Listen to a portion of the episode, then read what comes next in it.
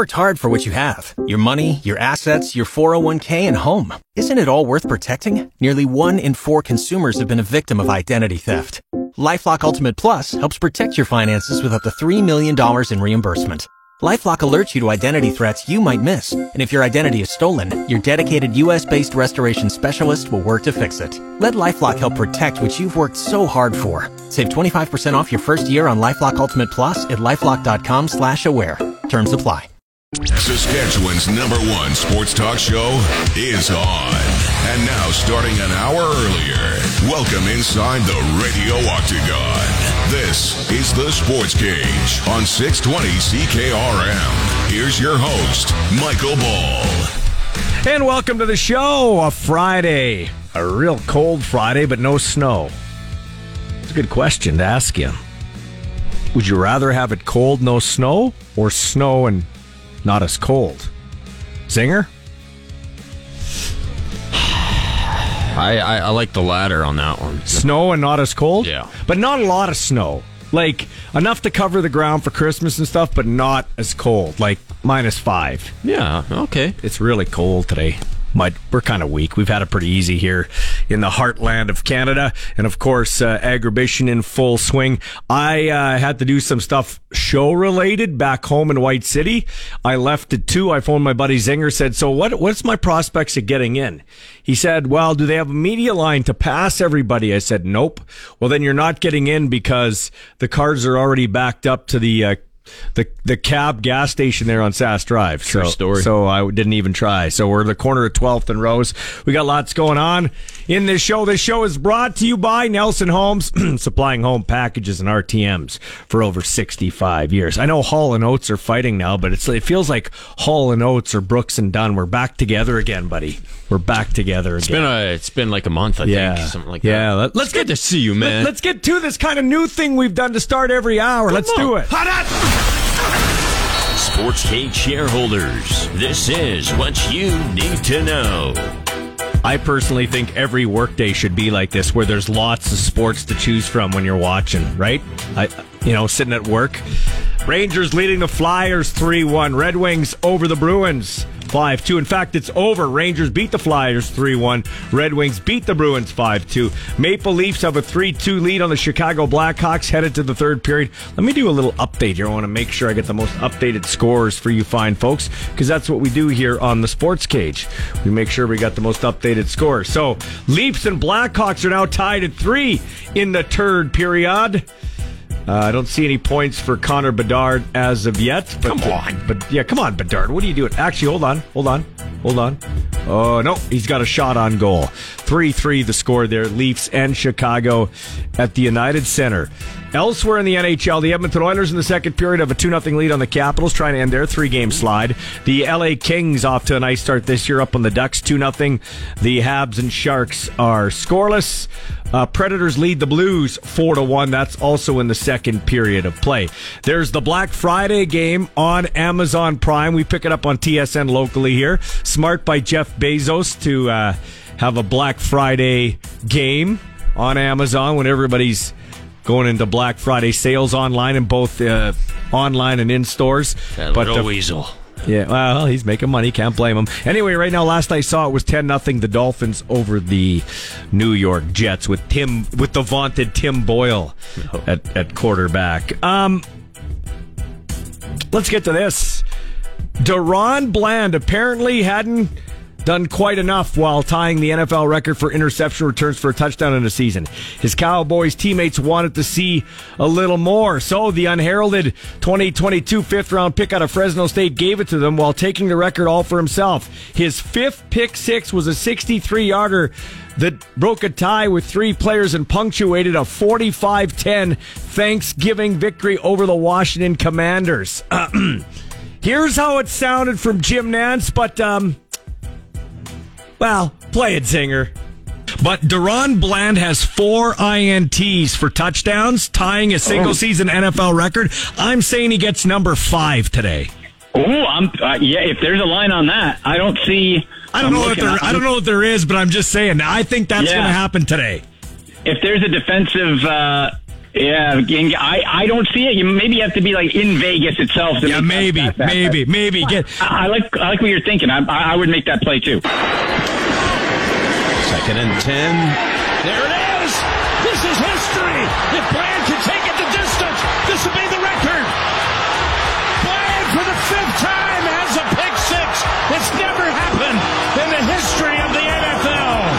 It's in the victory formation. He drops to a knee, and there is your turducken dagger on Thanksgiving Day. Happy Thanksgiving, Packers fans. What a tremendous performance by the Green Bay Packers to come in here on Thanksgiving Day and beat a real good football team, the Detroit Lions. Yeah, so the uh, Packers, uh, Sean's Packers, he was off yesterday with his rotisserie chicken at home with his dad Patrick and his son Casper, enjoying Jordan Love. Like the week before against my putrid Chargers, he threw for the 300 yards for the first time in his career. First time he had three touchdown passes in a game, and they beat the Lions 29 20. You're smiling like a butcher's dog. Was supper good? No, it was good. Do you know what's really eerie? You look at Aaron Rodgers' first 11 12 starts in Green Bay in 2008. Those numbers almost exactly line up to what Jordan Love's numbers are here in 2023. Except the record was better, right? Same record. Oh wow, that is eerie. Uh, maybe maybe good things are ahead for your Green Bay Packers. And it's first and goal. They did give him the first down of two. McCaffrey left side, powering to the end zone. Touchdown 49ers. First and goal for the Niners to the eight. McCaffrey comes left. That door is closed, but he finds a way through. And McCaffrey twirls to the end zone for the touchdown. One of the greatest trades in NFL recent memory is McCaffrey going to the 49ers. He's really taken that team over the top. And uh, 114 yards rushing in the first half, two touchdowns. Zinger, I won 250 bucks. I went to my friend Pat Mengel's garage. We had a little, uh, we always have the American Thanksgiving there. I couldn't get to the first two games because two other certain guys took the day off before me, even though I have seniority. Anyway, uh, you and Blaine. I So I went there and I ate. They had so much great food, ribs and everything, man. Outstanding spread. Ward and Dave and all the guys, uh, Chris and all the guys there. Uh, they said, "Hey, you got to bet." They have these betting boards where like they're all the squares, and you just buy a couple squares. I won 250 bucks with a 31-13 score. I got the You right can't score, be bro. you can't be complaining about not being off yesterday because everything worked out. All the chips aligned. You wouldn't have won that money probably if you had the day off. Hey, you heard uh, your buddy Wayne Larrivee, voice of the uh, Packers, our buddy, because he's a friend of the show. He mentioned turducken. That is the best thing John Madden ever gave to the game of football as a broadcaster. Uh, and and you dug up an old classic from 2001, the Lions and the Packers. We, we can't talk Thanksgiving Day football without this. That turkey's been in the weight room. I know it. Well, you know, there was a story I read that, that what happens, sometimes turkeys are getting so big in here, they were breaking their legs. And they only had four legs, and the four legs couldn't hold them. So any turkey that gets this big needs eight legs. Where did you read that story? It was in, it was in USA Today, I think, the other day. They're getting so big that, that their legs can't hold them, so they're breaking their legs. So you're finding big old turkeys with broken legs. If you want big old turkeys, you have to give them more legs. Oh God, rest his soul. Eh, Both of their souls. I That's don't know. Thanksgiving X's and O's. You call They it. weren't really the.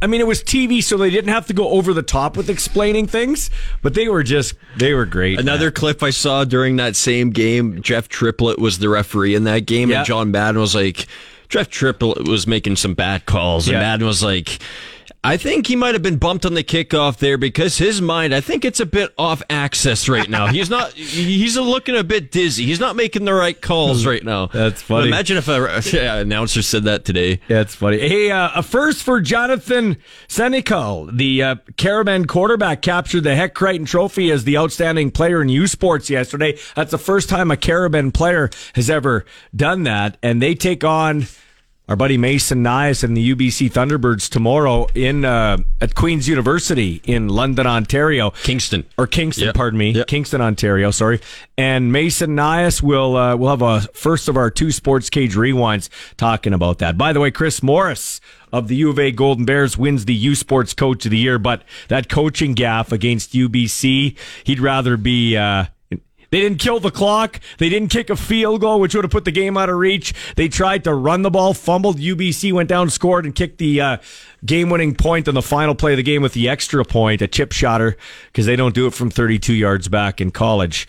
Uh, and yeah, so Chris Morris would probably exchange that uh, U Sports Coach of the Year award for a chance to win the Vanier Cup. Crazy man. Mason Nyhus' third Vanier Yeah. in a row. Lost two as a quarterback, but he gets to be the immediate like uh kind of coach to lean on. You know, coach will say, "Oh, I played in this game." But he actually just played in this game. Yeah. That's cool. Hey, by the way, update for Oiler fans like me, 3 nothing. The Edmonton Oilers lead the Washington Capitals as uh, Evan Bouchard has a goal. McDavid's got two assists. We're going to take a break when we come back. We're going to talk to the rodeo, Miss Rodeo at the Agribition. You're listening to the Sports Cage for Nelson Homes on 620 CKRM. You're listening to the radio home of the Saskatchewan Roughriders, the Sports Cage on 620 CKRM. Ah, the New York football Jets just returned a Tua Tagovailoa interception for a touchdown. Missed the extra point 10-6. The Black Friday game Dolphins at the Meadowlands leading the New York Jets. Time to head out on the Western Pizza hotline. And we're talking about our good friends over there at Western Pizza, we want to tell you, take a slice out of your fall schedule and let Western Pizza do the cooking tonight. Ariana Dick is joining oh. us on the Western Pizza Hotline. She is Miss Rodeo Agribition. How are you today? I'm so good. How are you doing? Good. So, how do you become Miss Rodeo Agribition?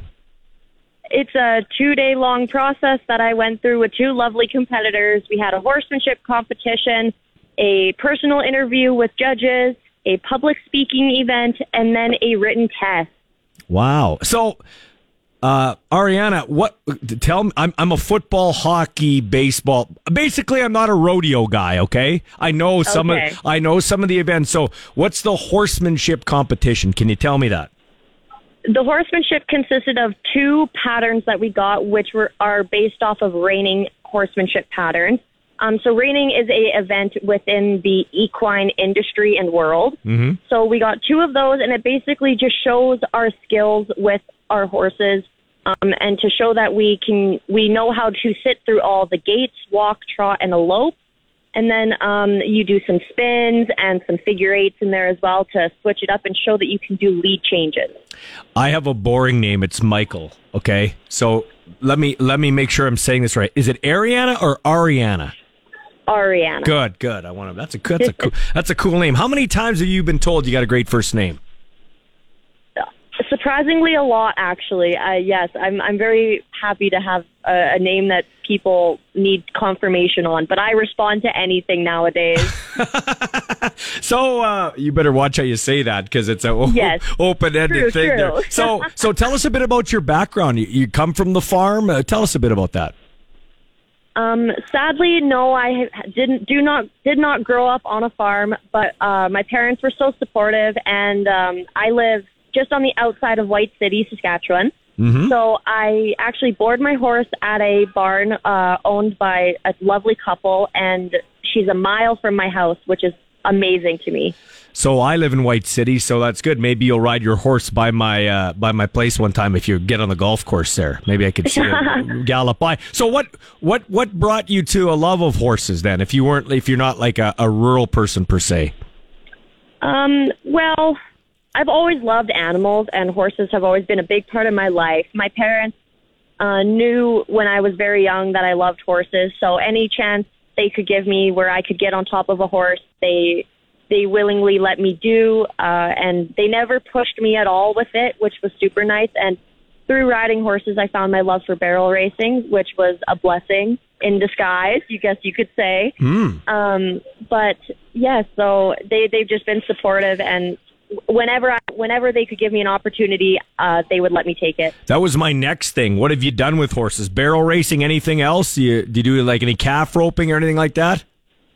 No, I don't do calf roping. Um, I guess prof- not professionally, but professionally, I guess you could say. I, I barrel race. Uh, that's currently the only event I do, and I do that with the Saskatchewan Barrel Racing Association um, within the province of Saskatchewan. So so I go to more local jackpot type events, which is just which is just for barrel racing. Yeah. Um, I'm I with my work and with my career, I don't have time to go on the pro rodeo circuit, but one day I hope to. Um, but I have done a bit of a bit of roping here and there on my cousin's farm as well. So what what's the key to being a, a great barrel racer? Just if you have if you have the love for the sport, it definitely helps a lot. Um, as long as as long as I always tell people, as long as you love what you're doing, then you're doing the right thing. And with me, the love of barrel racing and the passion that I have for it truly helps um, with with my runs and in every run that I do with my horse. Yeah. And so yeah, and and just the knowledge alone is really good. So, okay, talk about that. The knowledge of barrel racing. How did you come to get that knowledge? Obviously, it's a oh, hands-on's the wrong way to put it, but it, it, it involves being a part of the competition. But like, where does that knowledge come from? Other than that, Uh, besides besides competitions and talking just with other barrel racers, my cousin actually helped me a lot with getting into barrel racing, as well as uh, a few of my mentors who taught me how to ride as well. Um, they they all played a huge role in preparing me and training me and my horse for barrel racing, which was super super nice, and I'm super grateful for them. So, um, you know, you hear athletes when they get in a zone, they get in the zone, uh, nobody can stop them. The basketball hoop looks so big, the hockey net looks so wide. When you're in a zone in barrel racing, does it feel like you're one with the horse? Yes, yes, definitely. I when when how I prepare for a barrel race is when when I'm when I know my name's coming up and I'm in and I'm in the uh, the side pens waiting for my turn. I really try to focus on my breathing. I slow down my heart rate, and because then if I am calm, then my horse is calm. She, my horse, uh, her name is Ava. She plays heavy off of my my emotions and how I'm feeling, Mhm. and then that reflects on how she feels and how our run is. So as long as I stay calm and happy, she does as well, and we can end up busting out a really good run. Ariana, did you come up with the name and why Ava? No, I did not come up with the name Ava. Um, I always say again, it just happened. Um, I bought her off of a lovely lady who sadly is not. Um, may she rest in peace. But uh, she she partnered me with Ava, and now I kind of say we're the double A's because of both of our names start with A. That's cool. Hey, so I got to ask you this. What kind of duties do you have now as Miss Rodeo Agribition 2023? Um, a lot of interviews like this one currently, um, and a lot of photos. We're doing a lot of promo shots today around Agribition. So if people see me around, don't don't be scared to come say hi to me. Uh, and I, I ride in the uh, ride in the opening ceremonies for the rodeos as well. And then after Agribition is done, I will be going around to a lot of events in Regina and around Saskatchewan, and maybe some out of province events as well uh, for the rest of the year. So it's super exciting thing. This has been Ariana Dick, Miss Rodeo 2023. Uh, thanks for your time. I appreciate it. Yes, thank you for having me. I appreciate that. That is Ariana joining us in the Western Pizza Hotline. Zinger, okay, we got to go to break, but man, this is why the New York Jets are one of the consistently pathetic franchises. And I'm not poking so much fun at them because I cheer for the San Diego Chargers of Los Angeles. So, so, so Tua Tagovailoa is throwing a pick six. He throws another interception. They have the ball around midfield, and there's two seconds to go in the first half on this Black Friday game. Tim Footboil throws the ball up for a Hail Mary at the goal line. Okay, it's not, that's not egregious. A lot of quarterbacks do. The Dolphins pick it off. I don't know who picked it off, but he ran it back zigzagging from the about just towards the left side of Miami's uh, end zone around the goal line. Over to the near right side as as we'd be watching it from the broadcast booth. Zigzagging past fat O linemen and running backs and receivers past Tim Footboyle the quarterback. Jevon Holland. And he the Canadian the Canadian Jevon Holland ran it back 100 yards for a touchdown on the final play of the half And the Miami Dolphins, after giving up a pick six, get a nice return from the Canadian on the Hail Mary. They lead the J-E-T-S Jets, Jets, Jets, which stands for just end the season 17 to 6. This is the Sports Cage for Nelson Homes on 620 CKRM. 333 with the sports ticker, and we got a lot of sports going on right now. National Football League, it's the Black Friday game. The Miami Dolphins have a 17 to 6 lead at halftime, and a lot of NHL going on right now. The Edmonton Oilers have a 4 to nothing lead in Washington over the Capitals, and that's not the only game happening right now on this Friday. The Toronto Maple Leafs in Chicago tied up at 3. Detroit came away with a 5 to 2 win in Boston. The New York Rangers 3 1 winners in Philadelphia and the Toronto oh, already did that one. Columbus in New Jersey, two to one. Right now in the second period, and Nashville up six to two over the St. Louis Blues. Senior hockey is very important to each town it's played in, and it's important to us too. Time now for the Senior Hockey Reports.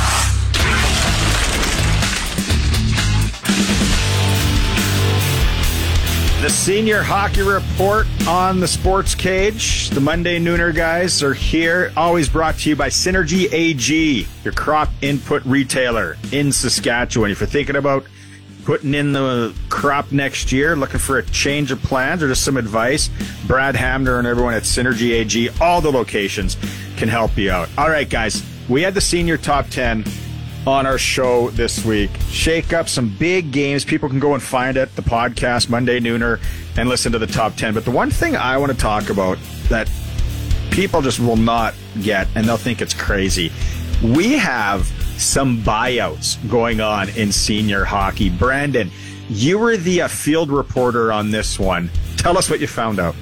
Yeah, first things first. Allegedly. This is Alleged. all allegedly. I know there's a lot of talk about uh, reporters right now making up uh, sideline reports on the go. Not making this up, it's just uh, alleged, is all I'll say. So, we've talked about senior hockey on our sports cage reports and all the good players and the imports that towns bring in. Now, apparently, some communities were caught with too many imports, so in order to move on, they had to drop a player. But there's speculation that some of these teams are having to do sticks and gas buyouts on the players before uh, releasing them. It's like in the NHL, if a player's contract gets bought out, he gets paid out for the remainder of the contract, and then he's free to sign elsewhere. It's almost like this is happening at the senior hockey level, which is absolutely crazy. Wild. I'm just seeing the senior hockey guy, like the manager's in his garage working, and like this lawyer walks in and he's like, "This is preposterous and ludicrous."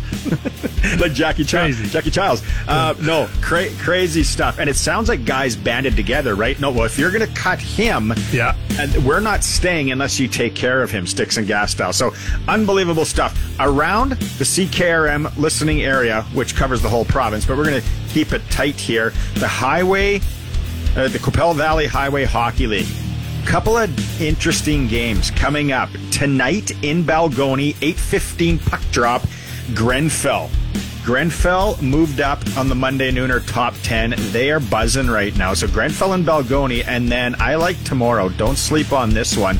Again, involving Balgonie. They travel into the land of beautiful salted caramel whiskey at Last Mountain Distillery. They're in Lumsden to take on the Lumsden slash Regina Beach Monarchs. So if you don't get that joke, you got to listen to the podcast. But that's the Valley. What's going on maybe in the Big Six this weekend, Brando?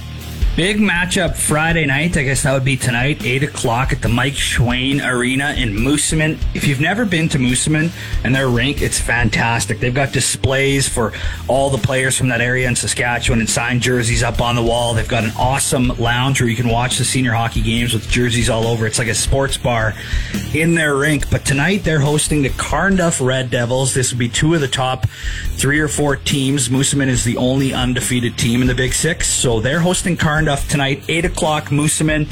Stop by the Red Barn, grab some uh, homemade chicken from there, and uh, check out the Rangers and the Red Devils tonight. Love it. Belts, anything in in the Nauticue worth mentioning this coming up this weekend? You know what? If you're down hanging around that Assiniboia area, they got that beautiful rink down there. It is amazing. They play Glentworth on Saturday. Both those teams, I think Assiniboia is two and one, Glentworth three and one. Both the uh, bell of the class down there. So go uh, go give them a watch. The bell of the class is that I what don't I'm know. saying? I've never heard that. New one. Hey. New one. We're going bell of the class. Print the Fire shirts. Let's go. Uh, quickly, Craik fans. Craik two wins in the Sask Valley Hockey League. They moved from the Wheatland to the Sask Valley. Two wins last weekend. So we'll see if Craik can keep things rolling. And then the other news for anyone, Milestone. Milestone's undefeated in the Qu'Appelle Valley Highway Hockey League, but Milestone lost their best player, former Moose Jaw Warrior Jayden Halbgewachs and San Jose Shark draft pick. He was playing with Milestone, but now he's signed overseas. Brandon, where was that again? Frölunda in the Swedish Hockey League, and people listening to this show might remember those Moose Jaw days. He had 70 goals in his 20 year old WHL season. Unreal. So we're going to see how Milestone fares now without him in the lineup. If you want to know the top 10, anything senior hockey, the Monday Nooner podcast, available anywhere you listen to podcasts. This is for Synergy AG. We are out. Back to you guys in the studio. Saskatchewan's best coverage of the Saskatchewan Roughriders is on the Sports Cage, right here on the mighty 620 CKRM. Show's brought to you by Nelson Homes. Our guests come to you via the Western Pizza Hotline, including number 43 of your Saskatchewan Roughriders, Micah Teitz. I think I can still say that. You're going to be a free agent, but I think I can still say that, can I? Yeah, I mean, for the time being, we'll have to we'll have to see how everything shakes down here. But uh, yeah, How's uh how's uh like how's this weekend shape up for you? Do you like do you take in like the uh the three American Thanksgiving Day games? Do you do you watch all the hockey and everything going on today? Are you a sports guy or once football season's done, you just step away and recharge? no, I like to watch the NFL games and uh, the NHL as well. I'm really looking forward to the Vanier Cup tomorrow, though. I uh, I hope UBC can uh, uh, beat Montreal. Yeah, we do too. We got actually Mason Nyhus coming up next year. He lost the last two Vanier Cups as a quarterback with the Huskies, but he's now quickly ascending the coaching ranks there with uh, UBC as their quarterbacks coach. Can you give me a comment about your Dinos? They should have been in the playoffs and blew it against Manitoba. Yeah, man, I was actually just I was you know I was fortunate to be able to to see to be at that game live, and you know we had it up until the end, and then there was a you know a critical error of all critical errors to end the game there. So uh, very disappointing, and uh, my little brother's still on that team, so it was tough for him. Yeah, I knew that for sure. Hey, um, can you assess for me just your season personally last year with the Saskatchewan Roughriders, Micah? Yeah, you know, it was, uh, you know, I was uh, proud to play all 18 games. I've never done that before, so that was uh, kind of my, uh, you know, proudest moment. I, I definitely think I had some, you know, good games and then some, you know, medium games throughout the season. I, uh, I believe towards the end of the season, I started kind of playing um, my best football when you know some of the, those games were on the line. But uh, yeah, just uh, you know struggled to get into a rhythm at the beginning of the year, but uh, definitely started to pick it up near the end. Yeah, so Mike, how much did that? And that's what I thought calling the games from the booth. I, I just thought, okay, it's going to take a while to bang off the ring rust when you miss an entire year. Is that kind of really what it was? Just getting in the flow again and the conditioning and everything like that? Yeah, you know, it was just you know I can't really blame it too much on any um, injuries or anything like that. You know, I was feeling good throughout the throughout the season. I just think it was you know yeah, it was just uh, it was tough to get started and. um yeah, but then I feel like I was uh, finding success at the end of the year and uh, kind of, uh, you know, be uh, becoming the player uh, that I was and uh, that I still think I uh, continue can continue to be. Yeah, I love watching you play, Micah Teitz. So, so as you look at free agency now, without giving your card away too much, what factors Mm-hmm. into it for you? Like, what what are some of the things you look at when you write write it on paper? I know, for instance, a lot of Saskatchewan kids when they're drafted and things like that, teams will ask them, okay, like, are you gonna like if they're if Toronto's interviewing them, right? Are you gonna stay here? or Are you gonna go back to Saskatchewan right away or closer to home? A lot of guys like to play uh, close to home or, or or things like that. There's different factors. I know you've got a long distance kind of relationship with your significant other in the Calgary area. You're a local guy there. So what factors into it for you? You know, I, I, I really do think it comes down to, um, you know, I, I've been uh, loyal to the team. I've, I have, uh, you know, utmost respect for uh, Jeremy O'Day and what he does and his, you know, faith to draft me back in 2018. And I'd, uh, you know, I definitely would like to keep that, uh, keep our relationship going. And I feel like, um, you know, my time in Saskatchewan, um, you know, I don't, I don't want it to end, but we'll have to, uh, we'll have to see, um, you know, what happens here in the next, uh, you know, couple weeks here with the new head coach, and uh, Mhm. we'll see. Um, just you know, my agent will get back to me on um, some of the details with that. Do you think uh, if you get a, you know, there's Corey Mace has been talked about, uh, and then a bunch of uh, offensive coaches. Do you think it favors you more if a defensive head coach is brought in here? You know, I don't. Uh, I, I really don't uh, know how to think about that. I think that uh, if it's an offensive coach, you know, they they definitely planned uh, to play against me, and uh, Yeah. you know, I've seen me play on that side of the ball. But then also when it's uh, defensive coaches, I just feel like, you know, they really, um, you know, they they tend they might tend to lean towards. Um, you know, good experienced Canadian defenders. So, uh, yeah, you know, it's really just on who the head coach is. And, uh, yeah, I'm, uh, just interested to see who it's going to be. Do you? d yeah, and that's what I was going to ask you. Lastly, does it matter to you? Like, do you are, are you doing your own research? Like, do you know much about some of the names talked about, Pierce or Milanovich, or uh, or of course Corey Mace? Some of these guys. Like, have you talked to other players that may have known them? Or are you doing your own research? Because that would weigh into whether you're coming back or not. For sure, you know, I I I obviously know about all, all those coaches that you mentioned and uh, the successes that they've had. I think that um, you know, just I'll wait for the decision before I you know really start to reach out uh, to anyone. But you know, I I truly do like um, like Regina. I like living there. I like uh, you know the people in the city, and I um, you know I um, think that uh, there's something to be said about. Um, you know, sticking loyal to the people that have been loyal to you, and that's what's kind of made my career a success so far. Well, and I really like watching you play, man, all the way up from the uh, UFC days, even though I was the Rams guy, but I uh, love watching you play, Yeah. and it's nice to call your name uh, as a Rough Rider. I hope that continues. Enjoy uh, the weekend, and if I don't talk to you before, Merry Christmas.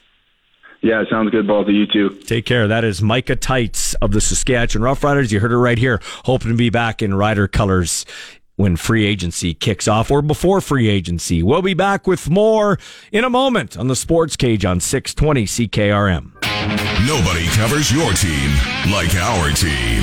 This is the Sports Cage on the mighty 620 CKRM. Welcome back to the Sports Cage on this Friday for Nelson Homes, supplying home packages and RTMs for over 65 years. I know we are in a uh, new world of podcasts and people can get the show at their uh, disposal whenever they want. We encourage you to get the uh, show in podcast form wherever you get it. Give us a review and a like, whether it's uh, Spotify or Apple. Google review. We appreciate it. Sports Cage podcast, but some people don't. So we go back in our audio archive from the week and we pluck a couple of interviews. Tomorrow, the Vanier Cup gets played in London, Ontario, and it is going to be UBC up against Montreal. Now, the Carabins quarterback, Jonathan Senecal, was named the uh, Hec Crighton Trophy winner as the top player in the country at yesterday's awards banquet. This guy we're going to hear from next has played in the last two Vanier Cups and was robbed at least one year of the uh, Hec Crighton Trophy. He is Mason Nyhus. He gets a shot at a Vanier Cup title tomorrow as the quarterbacks coach of the UBC Thunderbirds. Here's our first Sports Cage Rewind. All right, here with Mason Nyhus. We'll get into the U Sports and the Vanier Cup. You seem to be synonymous with that game, my friend, but let's talk about the Grey Cup. Uh, Cody Fajardo, Jason Maas gets some uh, uh, redemption after being uh, basically sacrificed in Saskatchewan, but they win the big prize one year later. Yeah, pretty cool game. Obviously, uh, it's just great to see uh, a fellow Can West guy like Tyson Philpott catch the game-winning uh, touchdown there. So super happy for him, and obviously it was a great game, and that's all the fans can wish for. So pretty pretty cool event. You know, you raise a good point. You got Phil Philpott, you got uh, Dequoy, who's a great safety. You had Goche making some plays for the Blue Bombers. Oliveira, Demski. I mean, littered with great Canadian players in the in the the pinnacle game in Canada, the Grey Cup. No, that's exactly right. And Antwi got in there, made some plays as well. So you know what, it was, it was a great display of Canadian talent. It obviously got a shout out uh, uh, U of S alum Patty Neufeld out there as well. So yeah, a lot of great Canadian talent for sure. So are the Bombers a dynasty? Because 50% you're a teacher, 50%'s just a pass, my friend. Hey, I, you know what? It's hard to say, but you know what? I, I'm a big LeBron James guy. I might get some slack for that, and uh, I think it counts to get to the to get to the dance as well. So I think they're doing pretty well. You know, I liked you, and now I don't like you that much. See, I'm a Lakers guy. I love the Lakers. I can't stand LeBron James. I think he's a clown. But uh, yeah, I mean, he's got to a lot of championships. There's no doubt about it. Okay, so let's talk. Speaking of getting to championships, you're going to your third straight Vanier Cup. This time as a coach. Just talk about these UBC Thunderbirds. Yeah, obviously, uh, you know, a very talented team and a team that's faced a ton of adversity. I mean, hey, they've had to come from behind in a lot of games. That St. FX game was tight at halftime. I think a one possession game. Came behind late against U of A. Came behind against Manitoba. So they faced a ton of adversity, and obviously they've uh, kind of prevailed through that. Big shout out, obviously, I'm the QB coach. So I got to shout out the quarterback. Garrett Rooker's had a heck of a season great player, great young man. He's kind of leading the way for the T-Birds right now. So, uh, yeah, it's been great to be a part of, and hopefully we can get one more win. Hey, uh, so what's it feel like for you going to the Vanier Cup as a coach, you know, as opposed to a player? Yeah, I mean, you know what? I think it's pretty similar for myself in regards to I'm just looking after the quarterbacks and I'm studying a lot of tape. I'm doing some charting on coverages and things of that nature. So that's really what I'm focused on. So in the preparation itself, it's very similar, but obviously it's a little different than being a guy holding up the personnel with his hand and the guy pulling the trigger on the field. So uh, obviously I'm gonna miss that part of things, but you know it's just great being a part of the game and being around such great athletes. Have you ever gotten over those losses? You know what? I, I don't think you ever truly get over the big losses like that. They always kind of stick with you, but obviously um, it is what it is. I'm super proud of everything we did with those football teams. 21, 22, uh, those guys are still my brothers for life, and it was great seasons and great experiences. But obviously, you would have loved to get those extra six points in both those games. Yeah, so let's talk about this for a second because I think this is an interesting little angle here. You're just removed from playing in the Vanier Cup two years in a row. That can be a valuable tool when talking things through with Garrett Rooker uh, because you're just removed from this thing. So it's not like you could say, yeah, back when I played, like I just played in it. Yeah, 100%. I know exactly what he's going to go through this week. Obviously, um, U of S is a, a ton of media coverage just in a smaller smaller city market. Um, but you know what? These guys are gonna have. He's gonna have to deal with media day there. He's gonna have interviews and all those things that kind of go with the Vanier Cup that we're not necessarily used to as much throughout the regular season. So there's a lot of extra things that go with it, and I'm just happy to be able to be a sounding board for him and just be a guy that he can uh, bounce some ideas off of. I know you're on with Sean Kleisinger earlier here, like a couple of weeks ago during my holiday stint here. But what do you what do you appreciate now more about Blake Nill and Rooker? Because you were uh, an opponent uh, of his. What do you appreciate about those two guys now that you're on their same side? Yeah, I guess I'll start out with Coach Nill. Um, obviously, before I before I was on the staff or knew Coach Nill, um, you know what? He, he's an intimidating figure. He's a big man he he runs hot on the sidelines sometimes. I didn't really know what he would be about, but after being around him, being on staff, he he's a great guy. He'd give the shirt off his back for any one of his players or coaches, and uh, he's just about winning, and that's what everyone is on this team. And you know, and I really appreciate a guy that just wants to win football games, and that's really what it's about for him. So it's been a great experience working with Coach Nill, and then Garrett Rooker. Um, I, I've always had a good relationship with him. I never really knew him that well but he's a great competitor, good guy, and he's largely recognized as a good guy around the Can West. So I knew it'd be great getting to work with him uh, when I got here, and it's been uh, nothing short of that. He's a great player, and he's a he's a kid from Texas. He's a no sir, uh, yes sir kind of kid, and uh, yeah, he gets it done on the football field, so it makes my life as a coach pretty easy. Okay, and lastly, what do we know about the Montreal Carabin, your opponents in the Vanier Cup? Yeah, I was fortunate enough to play against them in a, in the Uteck Bowl in 2021, which was obviously an all timer. Um, down to the last seconds there with Adam Machart scoring that game winning touchdown. So uh, I, am pretty familiar with them, and uh, they obviously have a very good team. But a couple of guys I played with in Team Canada way back in the day, uh, Bruno Legacy and Kalen Smith St. Cyr, uh, kind of run that boundary corner, boundary half spot they have. So I'm very familiar with them and know they have a really talented team. And uh, I know Jonathan Senecal a little bit, been able to speak with him a few times, and yeah, he's a very talented quarterback too. So we're gonna have our work cut out for us, but uh, I'm looking forward to the challenge. This is Mr. Vanier Cup from Regina. now, uh, quarterbacks coach with UBC, headed to his third straight Vanier Cup. Good luck, my friend. Thanks, Ballsy. Appreciate it. 620 CKRM is proud to be the official radio partner of the Saskatchewan Roughriders and your home for the hottest sports talk anywhere. This is the Sports Cage with your host, Michael Ball.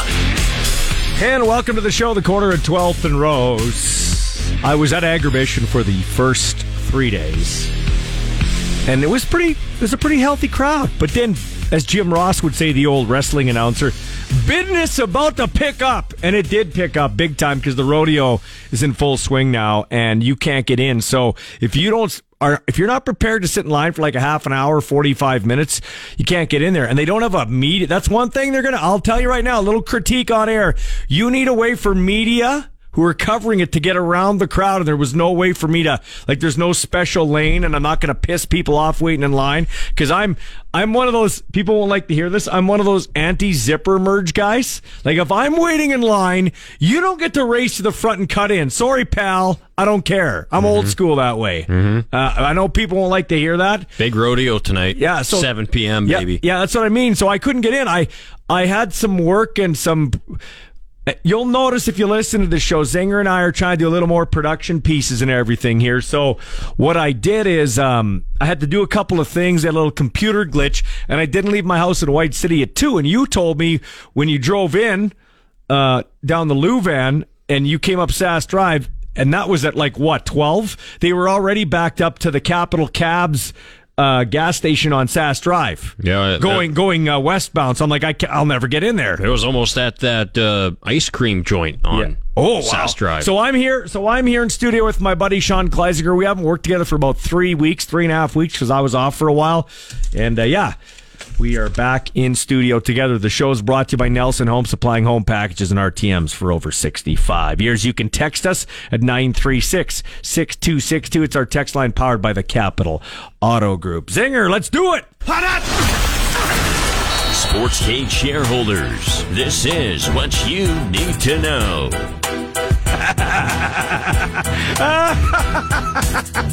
So check this out, folks.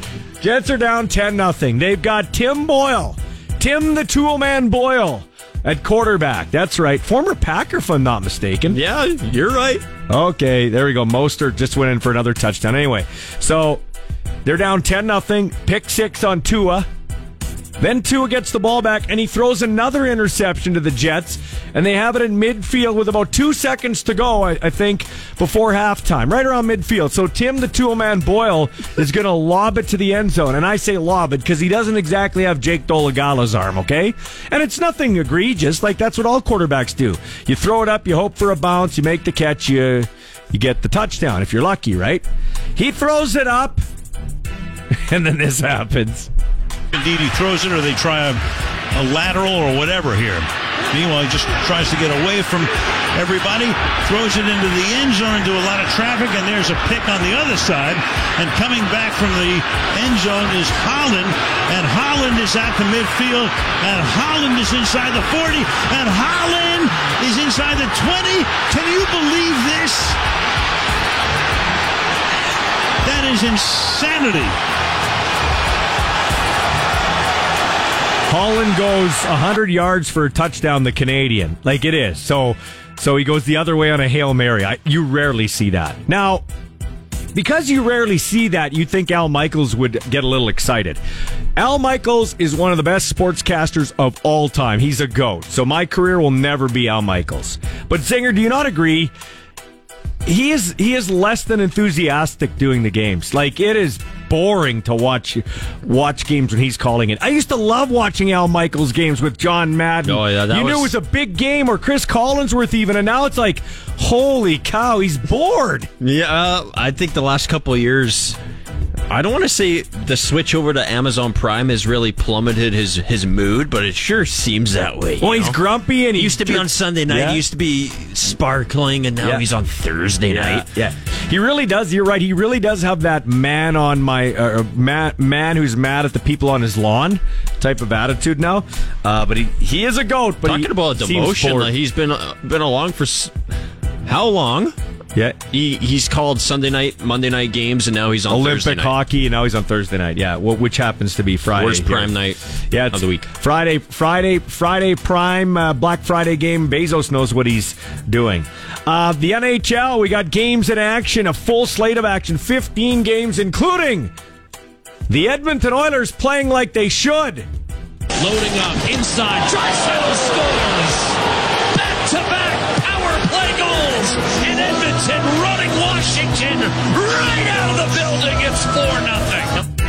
Right out of the building, our friend Jack Michaels, a friend of the show. Yeah, Oilers are up five nothing. You would think they'd be undefeated the way he sounded. Yeah, I love it though. Hey, that's your job as a broadcaster. Sometimes, sometimes you got to polish a turd. I guess we I were know just, how we were he just, feels. We were just getting on Al Michaels for not doing Yeah. it, so I can't. Yeah. Yeah, and he, I know how he feels. Sometimes you got to polish a turd. Oilers finally winning like they should, five nothing. Blues over the are Blues getting whipped by the Predators seven three. Uh, Maple Leafs lost to the Blackhawks four three in overtime. Bedard with an assist in the overtime got an goal. assist on the overtime goal, and the Blackhawks win it. Their sixth game of the year. The Oilers also won their sixth game. So a couple of doormats upsetting teams better than them in the standings. Never thought I'd call the Oilers a doormat, but they definitely are right now. Speaking of doormats, Sharks have three wins on the year. In the second period, they lead your Habitant by a count of two to nothing. Um, the Blue Jackets with a 2 1 lead on the Devils. Um, and also earlier today, we had a couple of finals roll in. Rangers over the Flyers 3 1, and the Dead Wings 5 2 over the Boston Bruins. Kings over the Ducks 4 1 in the second, five minutes to go. There, still to come Penguins at Sabres, Islanders at Sens, Jets at Panthers, Lightning at Hurricanes, Avs at the Wild, Flames visit the Stars, and the Kraken home to the Vancouver Canucks. Um, yesterday, the three games, your Jordan Love, three touchdown passes, man. That was a beauty game for the Green Bay Packers. Oh, I woke up yesterday morning with just this feeling. I smelt it in the air. I could smell the turkey in the air. Balls, they got a nice rotisserie I chicken. know you did. I kicked back, relaxed. What a football game. Jordan Love was making throws that the elite quarterbacks in this league sometimes cannot make. I Mhm. mean, arm angles, you name it. You see that one touchdown pass? Yeah. Like he is looking mighty fine right now, and we have a big game coming up one week from this Sunday because the Packers are at home to the Kansas City Chiefs. Yeah. So do you, so do you think do you think that uh, do you think that um, the Packers can make the playoffs now? Hey, as it sits right now, the Green Bay Packers, they are the first team on the outside looking in. Can you believe that? Crazy. And since Seattle lost last Yeah. night, Seattle's in the seventh seed. Yeah. Minnesota's in the sixth seed for the time being. Yeah. And things are looking mighty fine. Uh, You wouldn't have said that three weeks ago. Dallas whipped Washington 45-10 and Christian McCaffrey. That's been the best trade in the NFL probably in the last 10 years. Coming over from Carolina. He's been nothing but great for them. Uh, he had 114 yards rushing and two touchdowns in the first half. One be 250 bucks. Is that my friend Pat Mengel's man cave? We we have like the they had the betting boards on the wall and you just pick random squares and if that score like if that combination score came up, you won and I won 250 bone. How do the San Francisco 49ers have so many good players? They're unbel- They've got they've got potential Hall of Famers at every position almost. Like you see Trent Williams Stud. last night just bullying people. McCaffrey. Like he was they call that a pancake. Yeah. Yeah. In the football world. That's world. a couple of pancakes. He had He's a a couple pancakes. absolute road before grader. and after and during the game. Is he the best lineman since Anthony Munoz? Yeah.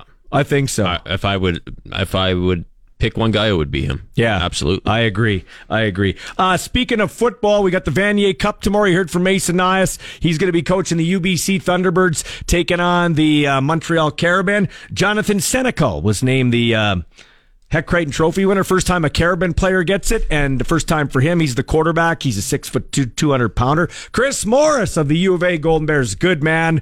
Uh, feel real happy for him after what he's gone through personally with losing his son recently, and he gets the uh, award as the U Sports Coach of the Year. Matthew Peterson was nominated for the Hec Crighton running back from Yeah. the Alberta Golden He Bears. We had him on the cage Yeah, he was when you were gone. We got all, yeah, we got all the guests I. I was kind of disappointed. Garrett Rooker, he he got no love when it came to the Hec Crighton. When you look at the numbers, his passing numbers right on par with Montreal's quarterback, but where Montreal's quarterback separated himself was in the rushing category. He had like six rushing touchdowns and nearly like 500 yards along the ground. So Hey, we got a text at 936 6262 from Keith. He's scolding us. Hey, guys, sun is out, wind is down. Nothing worse than someone that works indoors and complains it's cold out going from the house to the car than car to indoor workplace. Try framing houses or anything outside. You're soft, Keith. Yes, I am, Keith. Absolutely. You hit the nail right hey, on the Keith, head. I have to walk one hour every single day in my bare feet. on Lego inside. Yeah, you Don't try forget walk- that. You try walking on Casper's Lego in the dark. Yeah. Try that, Keith. And uh, Dale from Red Deer. My, who- and my heat don't work in my apartment. yeah, because he's poor and he doesn't get paid around here. Yeah. Yeah, bad credit. Oh, wait, that's me. Uh, Dale from Red Deer. Watching the Jets, man. Those black jerseys look sharp with the matte black helmets. Uh, riders should go back to. To them with black helmets. Looks awesome. What are your thoughts? I don't know about Rider black helmets, but I would like to see some sort of black jersey. We're probably going to see a new Rider jersey. I'm suspecting this year. I'm going to get Mark Habeck on the show and talk about that. Yeah, you got to be careful when you're talking about unis. You know, new unis are nice. You just you can't abuse the new uniform. I think the New York Jets here, they're That's they, not bad. They're abusing it a bit with the helmet. I think the helmet's a bit over the top. I mean, just because teams are allowed to have two helmets now in the National Football League, I feel like teams are really taking advantage of that. Like the Indianapolis Colts, what are they doing taking the Mm. Field in a brutal. black helmet? That's brutal. Come, on. I will tell you this though: the best uniforms in the league are the San Diego Chargers of Los Angeles. They might suck, but they've got the best collection of unis. Whether it's their home blues and yellow pants, whether it's the home baby blues and the uh, white pants, whether it's the white and white on the road or the white and gold pants. They have the ni- yellow pants. They have the nicest unis. Too many combos. S- simplify it a bit. Too many Oh, combos. Such a, you're Too many combos. traditionalist. anyway, keep the text coming 936 62 62. Uh, brought to you by the Capital Auto Group. You can call that number locally or 1 767 0620. We've got the clutch performance, and we'll take a walk down memory lane soon here on the Sports John, Cage. John Madden wants to tell you about turkeys. Oh, yeah. Let's Don't do you that. cut 'em off. Yeah, let's do Madden. Yeah. That turkey's been in the weight room. I know it. Well, you know, there was a story I read that, that what happens, sometimes turkeys are getting so big in here, they were breaking their legs. And they only had four legs, and the four legs couldn't hold them. So any turkey that gets this big needs eight legs. Where did you read that story? It was in, it was in USA Today, I think, the other day. They're getting so big that, that their legs can't hold them, so they're breaking their legs. So you're finding big old turkeys with broken legs. If you want big old turkeys, you have to give them more legs. Time now for the Cage Clutch Performer on 620 CKRM. You know me, it's out of character for me to brag about myself and the show. That's right, I'm going to brag again. So, our clutch performer is DaRon Bland. Here I am yesterday before the Cowboys Commanders game with our own betting expert Andy McNamara. Here's the audio proof. A ballsy prediction. But DaRon Bland has four INTs for touchdowns, tying a single oh. season NFL record. I'm saying he gets number five today. Oh, I'm uh, yeah. If there's a line on that, I don't see. I don't I'm know if there. I don't know if there is, but I'm just saying. I think that's Yeah. going to happen today. If there's a defensive, uh, yeah, I I don't see it. You maybe you have to be like in Vegas itself. To Yeah, maybe, that- that- maybe, maybe. Get I, I like I like what you're thinking. I, I I would make that play too. Second and ten. There it is.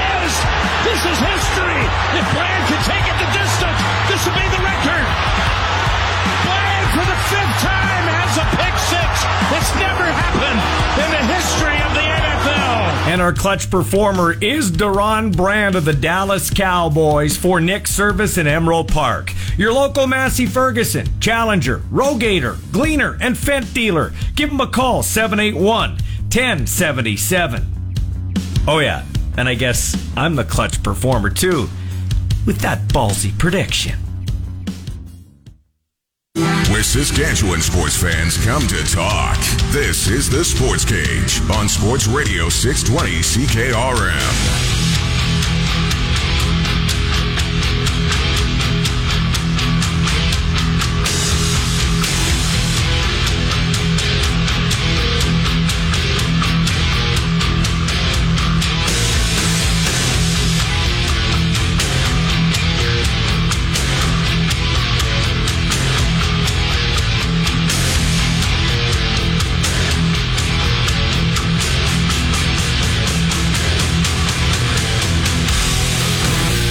Uh, yeah, that gets me hyped. You know what else got me hyped? November 24th, 2013, on home turf, greatest night in Rider history. This is the 10th anniversary of this. Second and 10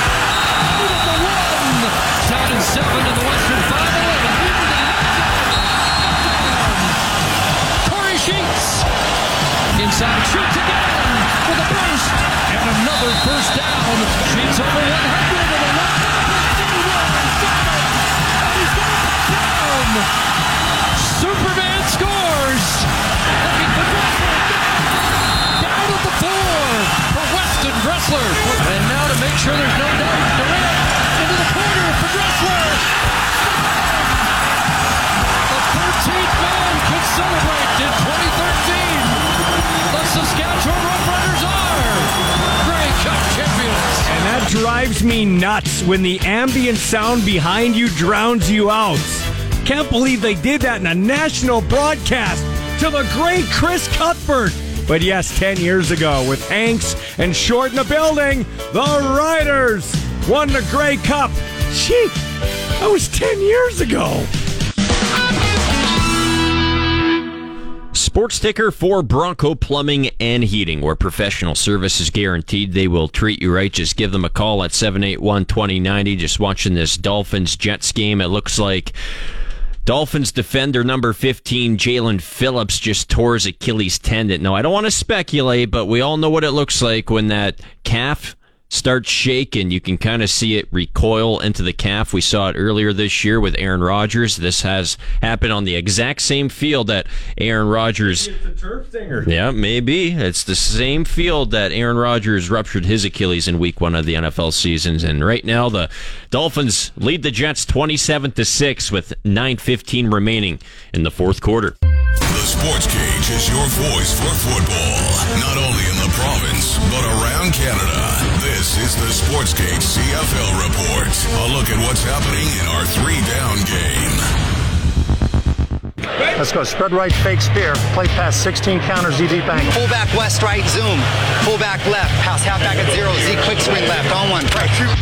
Well, the Rough Riders are in the process of wrapping up their first round of interviews for their vacant head coaching job. They've, at last word, interviewed seven guys, two more to come, and uh, they'll hope to have somebody in place probably by the middle of next week. The names we're hearing are Scott Milanovich, Corey Mace, and Winnipeg's Buck Pierce. Arash Madani of Sportsnet was on the show, and he's not so sure that Milanovich is the real front runner. See, I, I don't think I don't think we're thinking about through the right lens.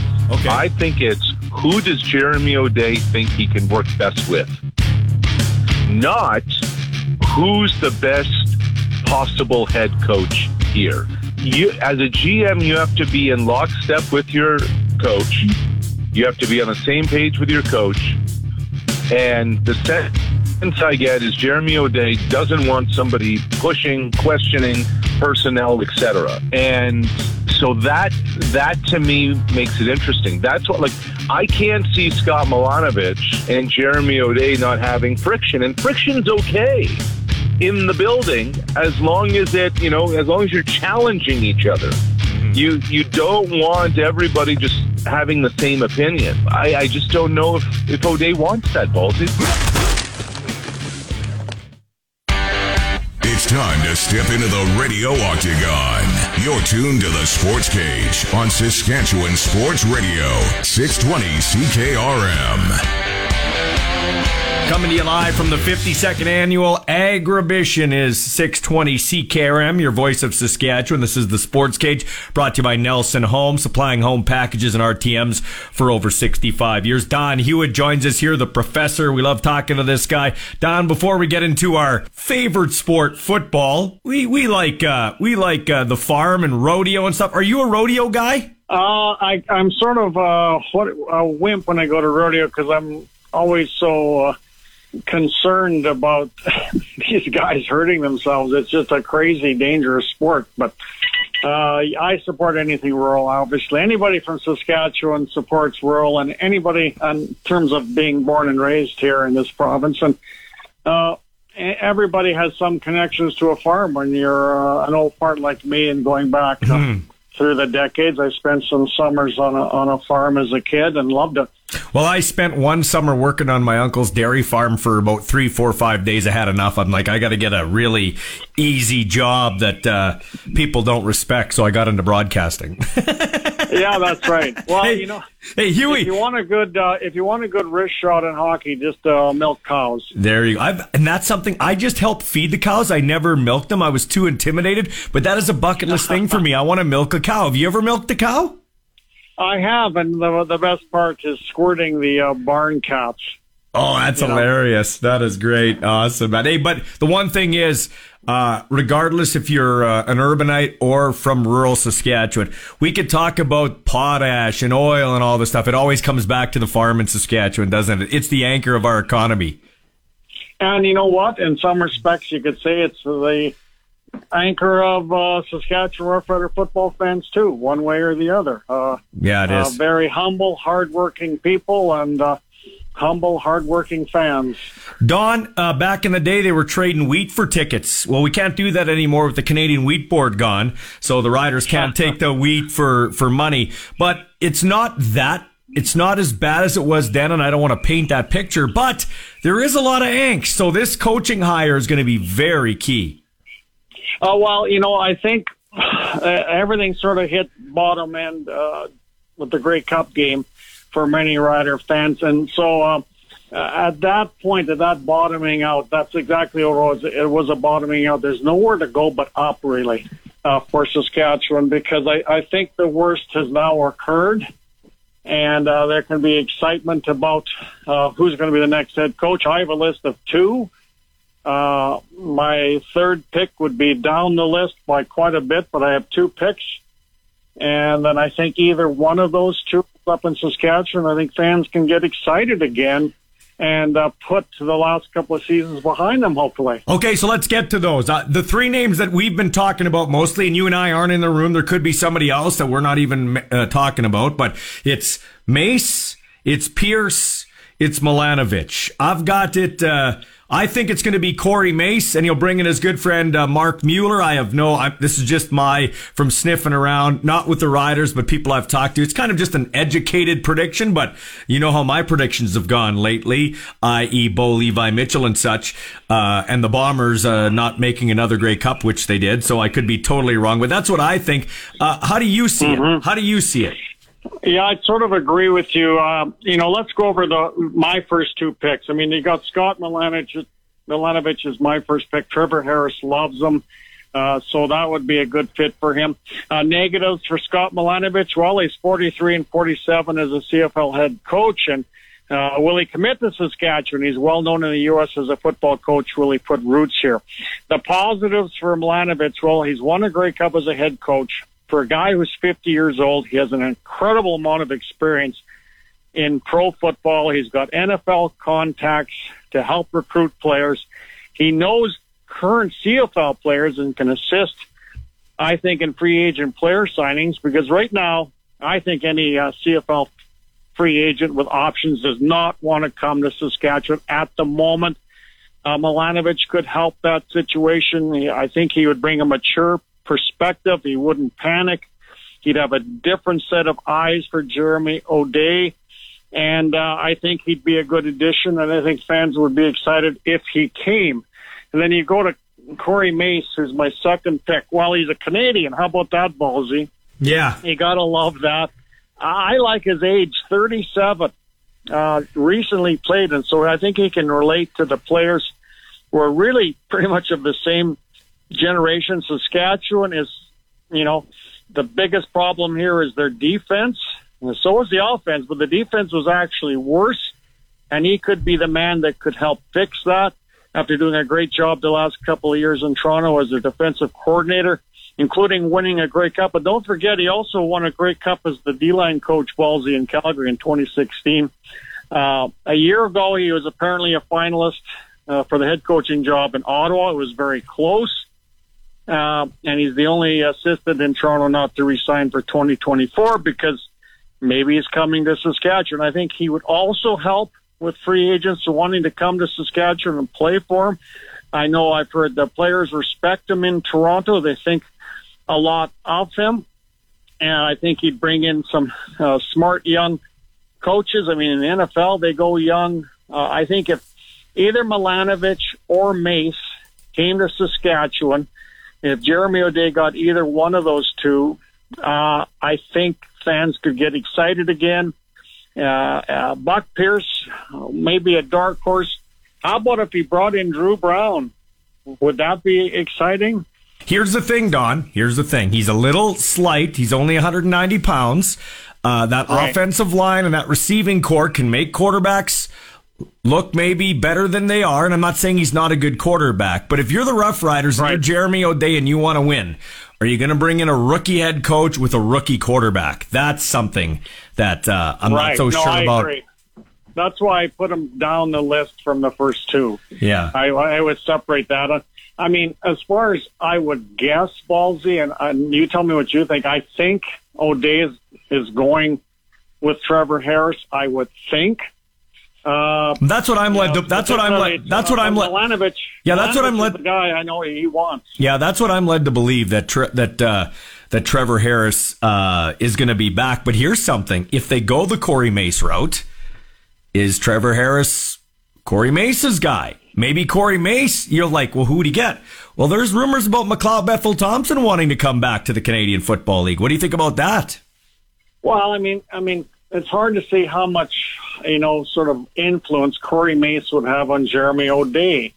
Uh, um, you know, like maybe Milanovich might. It's it's you know, Mace is going to come in here as a another rookie head coach and probably following, you know, the direction more so of of Jeremy O'Day, and and I think that's that's an advantage to Milanovich because I think a different set of eyes, as I said earlier, would be a good thing for the organization. So, uh, you know, it's hard to say, but Mace knows, like Milanovich, uh, all the players in the CFL.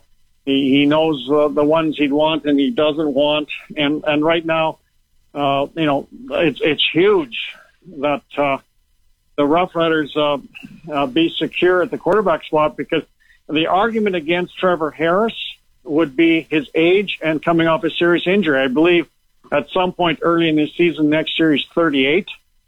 Um, McLeod Bethel Thompson isn't young, but he's younger than Harris. So I mean that that's the risk of Trevor Harris.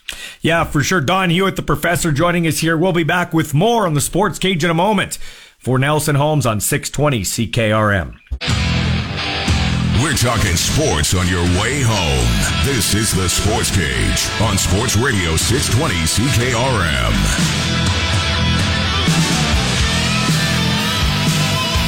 Welcome back to the Sports Cage, continuing our conversation with the Professor Don Hewitt for a couple more minutes. Huey, we were talking about the rider coaching search before.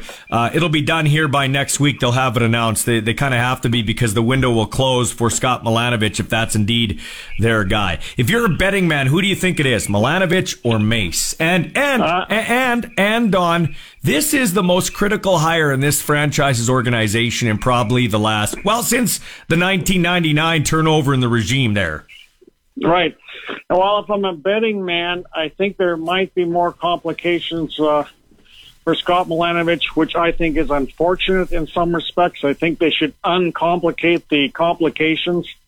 Uh, that would take us hours to probably talk about. So I'd probably predict uh, Corey Mace would be uh, uh, the man that might be, uh, you know, being introduced by a Rider general manager, uh, Jeremy O'Day. But I go back to what I said in the first segment. I think if Corey Mace comes, there's lots of reasons to be very excited for Rough Rider fans. I think there's a lot of uh, big issues going on right now in the CFL outside of what the Riders are doing, that being what's going on in Edmonton, Ballsy. Yeah, for sure. Before Uh, before mean- before before Oh, we go ahead. before we touch on that, I think I, I'm almost certain though if Corey Mace comes, Marc Mueller will come with him. Mueller was a guy that uh, had a chance to be the offensive coordinator last year, but turned it down because of all the uncertainty in Rider Nation, and I Right, don't I don't blame him. He had the play calling duties taken away from him in Calgary early in the year. That was Dave Dickenson's choice because Dave's an alpha. Dave wanted to take the play calling over. Things weren't going well. I don't think it was I don't think it was Marc's fault. Maier wasn't playing up the snuff. No, the no. the offensive line wasn't spectacular. Probably the worst Calgary offensive line we've seen in years. There was a couple of good parts,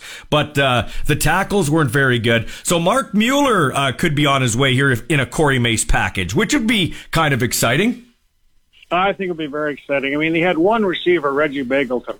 Their best receiver was hurt the first game of of the regular season. I'm sure I would. Do you have the stats? I mean, Calgary must have had the most drops. Their receivers must have had the most drops in the CFL. I would think. And like you said, Jake Maier uh, was somewhat inconsistent, especially in big moments in the red zone. Uh, I would think that uh, if you could bring in rider royalty, which is what Marc Mueller is, is Ron Lancaster's grandson. There's only two members of the Rider royal family, and uh, those are family members of either Ron Lancaster or George Reed. And so I think it'd be pretty cool. But I, I agree with you, Ballsy. A lot of people say, well, don't bring in Marc Mueller because of what happened earlier in the season or because of what happened to Calgary's offense. I don't agree with that. I think the problems with Calgary's offense was uh, player personnel. Yeah, so uh, the storied franchise, the Edmonton Eskimos, falling on hard times after their name changed to the Elks. They just can't get out of their own way. Uh, they, Right. they have to get rid of Victor Cui for whatever reason. Rick LeLacheur, a more steadying hand, comes back into the fold. But there's talk of privatization in Edmonton. What do you think about that? Well, thank goodness Rick LeLacheur is there, a very respected CFL executive who knows exactly what's right and what's wrong in Edmonton. He even talked about the stadium, the problems at Commonwealth. I agree with that, although, you know, what are the odds of them getting a, a stadium like we have here or the one in Winnipeg, et cetera, are probably small in Edmonton at this point. Uh, but, you know, I, I think with a city like Edmonton, private ownership might be at this point uh, the better answer. It's hard to say. Uh, but I know one thing. When you take a look at Edmonton, possibly going private, I don't know if that's a huge deal. I know it would not work in Saskatchewan. I don't believe a private owner would ever work in Saskatchewan. The people want to feel it's their team. They want to feel that they're a part of it as sort of owners per se. I think if you went to a private owner, you wouldn't have the, you know, the volunteerism, for example, in the CFL's smallest market. Uh, would people travel as far to see the team if it was privately owned? I mean, Saskatchewan has to stay a community owned team, but it might work in Edmonton if, if you got a guy with deep enough pockets who can try to turn it around. Yeah, that's a good point, man. Um, but I do think we talked earlier in the first segment about the angst amongst the fans. Uh, I've heard from a lot of fans that feel this isn't really their team. Uh, they don't feel it's their team. Yeah. Well, I mean, a lot of people thought, okay, we're, you know, especially after the Grey Cup game, where's the accountability? I mean, it takes it takes some time, I think, in a, in a, in the setup that Saskatchewan has for the board to get involved, uh, uh, because they mainly just look at the at the balance sheets, at the finances, and if they're good, then they're the board is good, and then. Uh, you know, somebody like, uh, you know, Craig Reynolds will, you know, will make an, you know, make his opinion known to the board. They'll rubber stamp it for rehiring Jeremy O'Day. Uh, so that that's the way it worked this year. Uh, but next year, if if you know the, the riders, I I believe have to win and have a better season to get the fans going in the stands. Hopefully, that's what happens. If that happens, then that's going to be great. If it doesn't happen and there's big losses, then the board will be taking a more a serious view of things and what's going on because obviously winning correlates to fan support.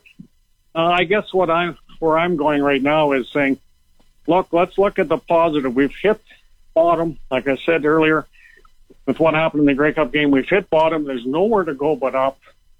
And uh, let let's just take the positive view that they can turn this around and turn it around on the field and get things going. Uh, they basically have to. Yeah, no, they do. But uh, They do. Hey, uh, lastly, let's end on a positive note. Uh, good for Cody. Good for Jason Maas. Good for Montreal. What a scene with the parade. Right, and you know, as a Montreal Canadiens fan, I will be dead and buried before they win the Stanley Cup. Probably dead and buried for decades before the Canadiens win another Stanley Cup. You meant the So, Oilers. know You, meant, you meant the Oilers, not the Habs. What? And there's, I know you've been talking about the Oilers. I've never seen anything like the Oilers. Like the Alouettes were amazing to the plus, and the Oilers are amazing to the negative. I, I'm almost as amazed by how bad the Oilers are as I was of how good the Alouettes were. Hmm. What the heck? At Edmonton, I've never seen anything like it, Ballsy. Yeah, it's And good. apparently, apparently the Oiler ownership, Daryl Katz, is not interested in the Eskimos, from what I've heard. No, that's right. Yeah, y- you know, uh, just to just to wrap up that discussion there, uh, Don, my uh, I'm in a real drought when it comes to to fandom. Like the, ro- the serious, like is like I'm I'm actually if if sports can make you depressed, and I get I get less depressed the older I get because you put your life in perspective. Like I take I would take lo- I would take losses harder in the past, but the Riders have been awful the last two years.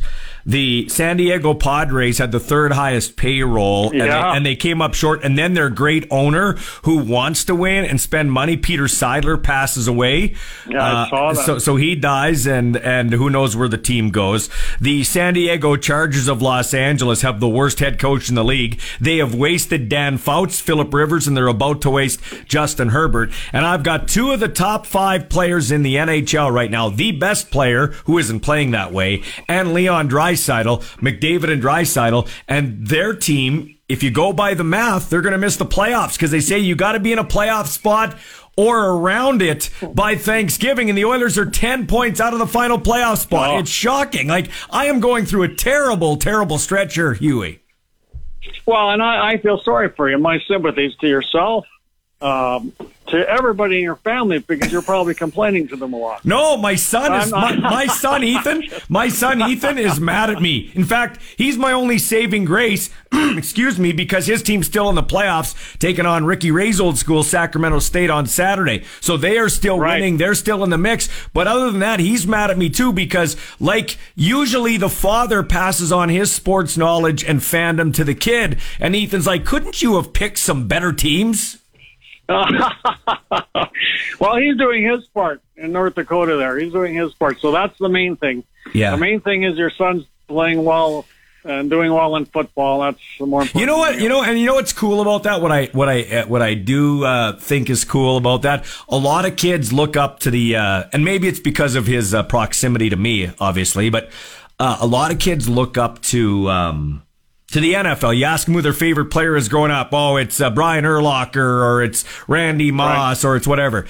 Honest to gosh, my son gets just as excited when the Blue Bombers, Tiger Cats, uh, Chris Jones was just there at practice as he does when the Dolphins, the Chargers, and the Lions are there to watch practice. Like his goal was always to get a college degree and have a chance to play in the CFL, which I think is neat. We need more kids looking up the CFL guys. That's why, Don, last point, we, we got to do a better job of promotion. Like the CFL awards, those got to be found somewhere on TV so kids can look up Oh, to the next guy. Well, what was the worst, in my opinion, with Bell Media was, of course, I'm a Vikings fan. Huge fan of the Pastornaut, by the way. The Pastornaut. Love him. Anyway, but you know, you got the Vikings on the full CTV network at the same time as the Grey Cup on TSN. Obviously, CTV reaches more viewers, and I thought this is this is awful. This is just awful that they can't put the Grey Cup game on both TSN and CTV, and you got the Minnesota Vikings playing on a national network against the Grey Cup game. Brutal. Yeah, it absolutely brutal. Yeah, and, especially uh, you know, especially when you think Don, especially when you think Don. Back in the day, you used to do CTV. We had Dale, Dale Isaac on yesterday, the great Dale Isaac. You used to have Frank Rigney, Al McCann, and uh, and Dale Isaac doing the first half, Oh, and then you'd have so Don, good. Don, Don, Leo, and Ron doing the second half. No, I, I think, you know, uh, the, the CFL Board of Governors, Randy Ambrosie has to, you know, they have to be careful in how they deal with Bell Media, but they, they can't be happy with this situation because Bell Media is telling the world that the NFL is more important than the CFL with how they're, you know, with how they're putting the, the games on and how, what they're promoting and et cetera. And it's, like I, I said, like just like I wouldn't even switch over to watch the Minnesota Vikings, my favorite team on Sunday because it just annoyed me too much. Plus, I was so enthralled with the CFL Grey Cup game. It was better than the Viking game by a hundred miles. Yeah, that's a good point, man. Uh, very good point. Great way to uh, wrap it up. Have yourself a good weekend, Don. Same to you, Ballsy. Thanks a lot. Sports talk lives here. Welcome to another hour of the Sports Cage with your host, Michael Ball. And the show on Fridays brought to you by Nelson Home, supplying home packages and RTMs for over 65 years. Wherever you're listening today, however you're listening, we do appreciate it. Thanks for making us part of your day, whether you're on the drive home, at home, still at work, maybe you're at Agribition, you can hear us. We've got a booth down there at Affinity Place. I know Perry Nice is walking around listening to the show, doing some work down there, always making deals. Uh, all our guests come to you via the Western Pizza Hotline. We always have great guests on the show. And uh, when we're talking about Western Pizza, uh, let them take a slice out of your fall cooking schedule. Let them do the cooking tonight at Western Pizza. Sounds like a great idea on a cold Friday night. Um, and our text line's powered by the Capital Auto Group at 936 6262. Sports Cage shareholders, this is what you need to know. NHL. Full slate of action got going early today. Rangers beat the Flyers 3 1. Red Wings over the Bruins 5 2. It was the uh, Predators whipping the Blues 8 to 3. The Blue Jackets nipped the Devils 2 to 1. Still to come. We're still on the ice right now. Kings leading the Ducks 5 2 late in the third. The Canadiens have roared back to tie the Sharks at two there late in the third period of play there in Northern California. Still to come tonight. Penguins, Sabres, Islanders at Sens, Jets at Panthers, Lightning at Hurricanes, Avs at Wild. We'll get to that game in a second. Flyers at Stars and Canucks at Kraken. So check this out. The Chicago Blackhawks in overtime beat the Toronto Maple Leafs on this goal 4-3. Bedard, high slot. Oh! Drops down on top of the net. It's in. It's over. Hawks win in overtime. Korchinski gets the goal. So a Saskatchewan boy scores from the former Regina ba- uh, Pat Connor Bedard, and it was a big victory for the Chicago Blackhawks, their sixth of the year. And the lowly Edmonton Oilers, can't believe I'm saying that. Is it, what is it, 2015? The lowly Oilers, they beat up on the Washington Capitals. Loading up inside. Scores.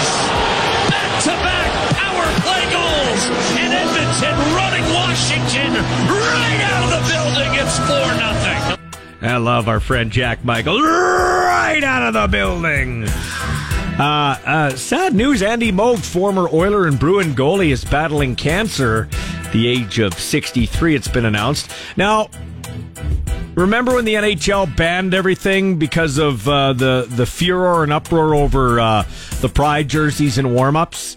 And then uh, it was the, the dude on Arizona that had the tape, and they said, okay, you can wear the tape in warm ups uh, or use the tape.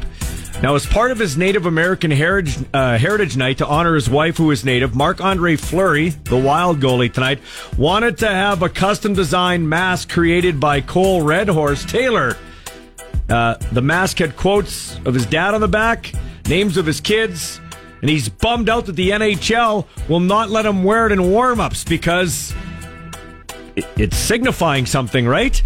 Listen, I don't like mixing politics with sports or anything like that. Why can't we just let people do what they want to do? Okay, the NHL uh, got rid of the everything because of the uh, Pride Night, and they didn't like how some players who didn't want to wear the jersey were being attacked. Can we just, if people want to wear pride jerseys, they wear pride jerseys in the warm ups. If they don't, they don't. Nobody gets attacked. If he wants to wear a Native American mask, like, what are we doing here? Like, can we not just all get along? Not everybody agrees with everything, but we can get along. We can agree to disagree. We can go about our merry way. Now we got everybody's on Twitter fighting and everything. It's just an absolute dumpster fire. Almost a holiday season. Yeah, yeah, no kidding. Yeah, yeah, exactly. Real hol- real festive holiday on. season. Ho, Yeah. ho, ho. Yeah, that's right. Hey, Miami beat the Jets 34-13 at the Meadowlands. How about the Canadian Holland? Indeed, he throws it, or they try a, a lateral or whatever here. Meanwhile, he just tries to get away from everybody, throws it into the end zone, into a lot of traffic, and there's a pick on the other side. And coming back from the end zone is Holland, and Holland is out to midfield, and Holland is inside the 40, and Holland is inside the 20. Can you believe this? That is insanity. Sorry, uh, sorry for waking you up, Al. It was unbelievable play that you hardly ever see. It was a, after the Jets picked off Tua for the second time in the first half. Two seconds to go, they throw the hail mary, and this dude Holland, Jevon Holland, the Canadian, weaves his way down the field hundred yards for a touchdown on the final play of the half. And it looks like we woke up Al Michaels from his rocking chair. The guy's a goat, but he's absolutely unenthused about anything. It's crazy. Too And- much turkey last yeah. night. Anyway, maybe. yeah, well, He's appar- feeling a bit sleepy. Apparently, he's uh, he's uh, eating turkey every game that he broadcasts. Uh, of course, uh, the Jets pulled away, or pardon me, the Dolphins pulled away in the second half, and this was one of the touchdowns that helped them do it. First down from the 13 yard line for Miami. Long, long drive continues with a touchdown. Mostert taking it in. The uh, Rough Riders have interviewed nine guys in the first round for their vacant head coaching job. I've got Corey Mace with Marc Mueller. That's my educated prediction. Who do you got? I like Buck Pierce bringing over Dru Brown as the starting quarterback, and then you beef up the offensive line. Do you really think? I do don't you- think it's going to happen. Do you but- really think when they got a win with people ready to burn the stadium down, they they're going to go with a rookie head coach and a rookie quarterback that's never rookie in the sense that he's never started? Yeah, that ain't happening. I never. I'd know. say that's the third. you never know. You're all pouty now. That's the third. Leave me alone. That's the third choice. I'd say the the best choice is probably Milanovich. But I don't be I'd be okay with the Mace Mueller combo. And no, not because he's a fellow Regina Ram alumni, not because he's Lancaster's grandson, because he's a good, bright mind who's paid his Well, dues Mace for would ten be a years. first time. Yeah, and he's a Canadian too. Good Canadian combo there. That'd be So awesome. You you hated on me for Buck Pierce being a head coach, Yeah. first time head coach, but you you say he's- that you like that one. Yeah, but he's still he's going to have he's going to have a veteran quarterback. You said you want Dru Brown to come here. It doesn't matter who you line up at quarterback if he's going to get knocked around the the league. That's true. You, you need you need the beef. True. Hey, November 24th, 2013, where were you? I was on the sidelines for this one. Riders beat the Hamilton Tiger Cats 45 to 23. Le Coupe de Grey, their last Grey Cup championship 10 years ago on this very night. Double amputee Olympic runner Oscar Pistorius was granted parole Friday. It'll be uh, happening in January, 10 years after shooting his girlfriend through a toilet door at his home in South Africa and a killing that jolted the world. UBC at Montreal tomorrow in Kingston, Ontario at Queen's University for the Vanier Cup. Chris Morris wins the U Sports Coach of the Year. And in the NCAA, there was a football today. Iowa beat Nebraska 13 10. Mm. Oklahoma all over TCU 69 45. My son's team, the North Dakota Fighting Hawks, taking on Sacramento State. Guy we had on yesterday, the Grey Cup champion, Darnell Sankey, went to Sac State. So did Ricky Ray. So I'll be Ricky Ricky. So I'll be watching that one. I'll be watching the uh, Vanier Cup, and I'll be watching Michigan and Ohio State. Who do you got in that one? That's a big. I think Michigan at home is going to take it. I think they'll smack them. Hope they do. Anyway, when we come back, we'll catch up with Farhan Lalji. That's what you need to know on the Sports Cage. Follow us on Twitter and Facebook at Sports Cage. Now back to the action on Sports Radio 620 CKRM. Welcome back to the Sports Cage, wherever you're listening, however you're listening. Thanks for making us part of your day. Brought to you by Nelson Homes, supplying home packages and RTMs for over 65 years. We'll soon be joined by TSN's Farhan Lalji. Lots to get to with him. We haven't even asked his opinion on the Grey Cup. He was there covering, I think, his, I think I saw it was his 21st Grey Cup or something like that. Mm-hmm. And then the day after, he was in Kansas City. Yeah, he was a traveling man there. Um, uh, if you're headed in, uh, make sure you give yourself some time going to the Agribition because uh, the rodeo in full swing. Yeah, Big rodeo tonight. yeah, and they're lined up big time. They've been lined up for a while. Let's so go. Give yourself you're best off to get on the shuttle. I think, it, I think it runs every 20 minutes. Regina has a shuttle. Yeah, Nice. Have you used the one from? Eh, you've no, not you wouldn't because you're operating all my games. I, uh, the rider broadcast, like they've got the shuttle going back and forth. So Ooh, big city now. from yeah, big city. Okay, is he ready? Do you think? Yeah, we're good. Let's head out in the Western Pizza Hotline and talk with our friend Farhan Lalji from TSN. Farhan, man, that was a busy stretch for you. First off, your thoughts on the Grey Cup? Oh, the Grey Cup was awesome. It was a heck of a game, heck of a week. You know, you you're not sure what it's going to look like when the home team's not in it, right? I mean, unless you're in Saskatchewan, because you know that the Grey Cup is always going to be a winner in Saskatchewan. But you know, I wasn't sure. I mean, the second time in three years the game's in Hamilton, and you know the home team just had a real difficult season and a lot of uncertainty there. So, what's that going to look like? And um, I thought the city did a great job putting on a show. And you know, we shouldn't be surprised that the underdog won, right? And and almost the way they won. When you look at how Toronto did it last year with some late turnovers, when you look at um, you know what these guys did, and nearly six of the last eight of these games has gone to the underdog. And you know, you, Montreal, we knew what the formula was going to be, right? They needed to create some turnovers. They couldn't, even though Cody made great plays at the end, like you couldn't rely on Cody to win the entire game. And I, I thought they did a really good job, right, from the coaching staff to the quarterback all the way on down. And they got their turnovers in the red zone and wound up pulling off, off the upset. Yeah, for sure. And then Farhan, you went right to Kansas City to watch the Chiefs and the Eagles, a much anticipated Monday night game. Uh, f- f- you know, in a long time, that was the most anticipated Monday night game, a Super Bowl rematch. Eagles never do it pretty, but they're very efficient. And I'll tell you what, I, I know you're a Mahomes fan, but he's not winning with that receiving corps. He's got an aging tight end who uh, isn't as dynamic as he used to be, and he's got a pretty pedestrian receiving corps that can catch a cold. Yeah, you're not wrong. And, you know, that was the second game in Kansas City I did this year. I was there for the opening game uh, against uh, De- uh, Detroit, and they had seven drops in that game, right? So the fact that they lead the NFL in drops with 26, and, you know, people talk about the drops. You know what frustrates me watching? Like, you know, as a guy that loves seeing Mahomes make magic, when he scrambled previously, the receivers all knew what to do. When he scrambles now, the receivers stand and they get more covered than when they first started. Like it's just it's painful to watch that you've got a talent that's that's that good out there delivering you the ball. And look, they've improved in so many areas. You know, when you look at what that team's defense looks like, um, you know, and you're right. Kelce doesn't seem like he's the same player right now, and you can tell everybody's attention defensively is just on Kelce. I mean, it was amazing. Philadelphia's given up so much yardage all season between the numbers and within 15 yards of the line of scrimmage. That's Travis Kelce territory. So hmm. you thought he would have had a big game, but if you looked at those replays, everything was all about Kelce and let downfield, whatever's going to happen, happen.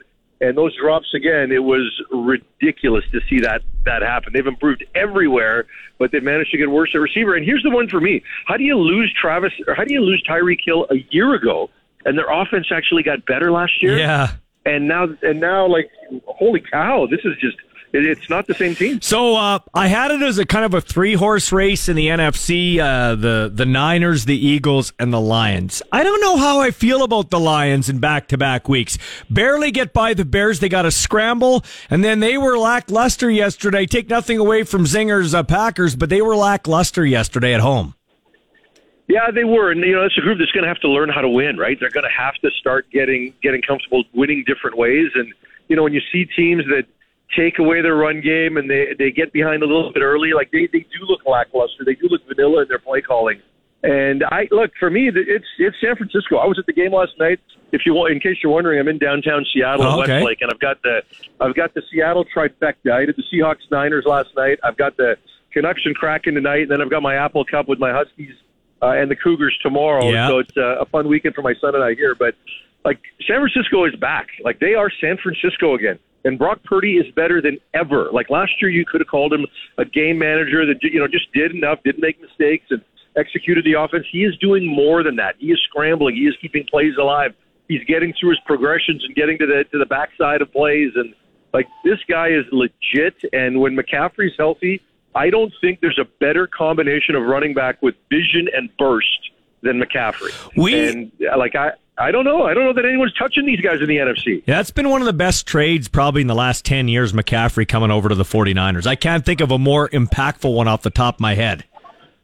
Well, you're right, and you know their their run game was good before they got him. Like remember that, right? And then he just took it to a whole new level. So as long as they can stay remotely healthy, I I don't see like I know Dallas looks good again. Like I, I'm sorry, you know, like you, you give me you give me Dak and you give me the San Francisco offense. I'm thinking San Francisco all day.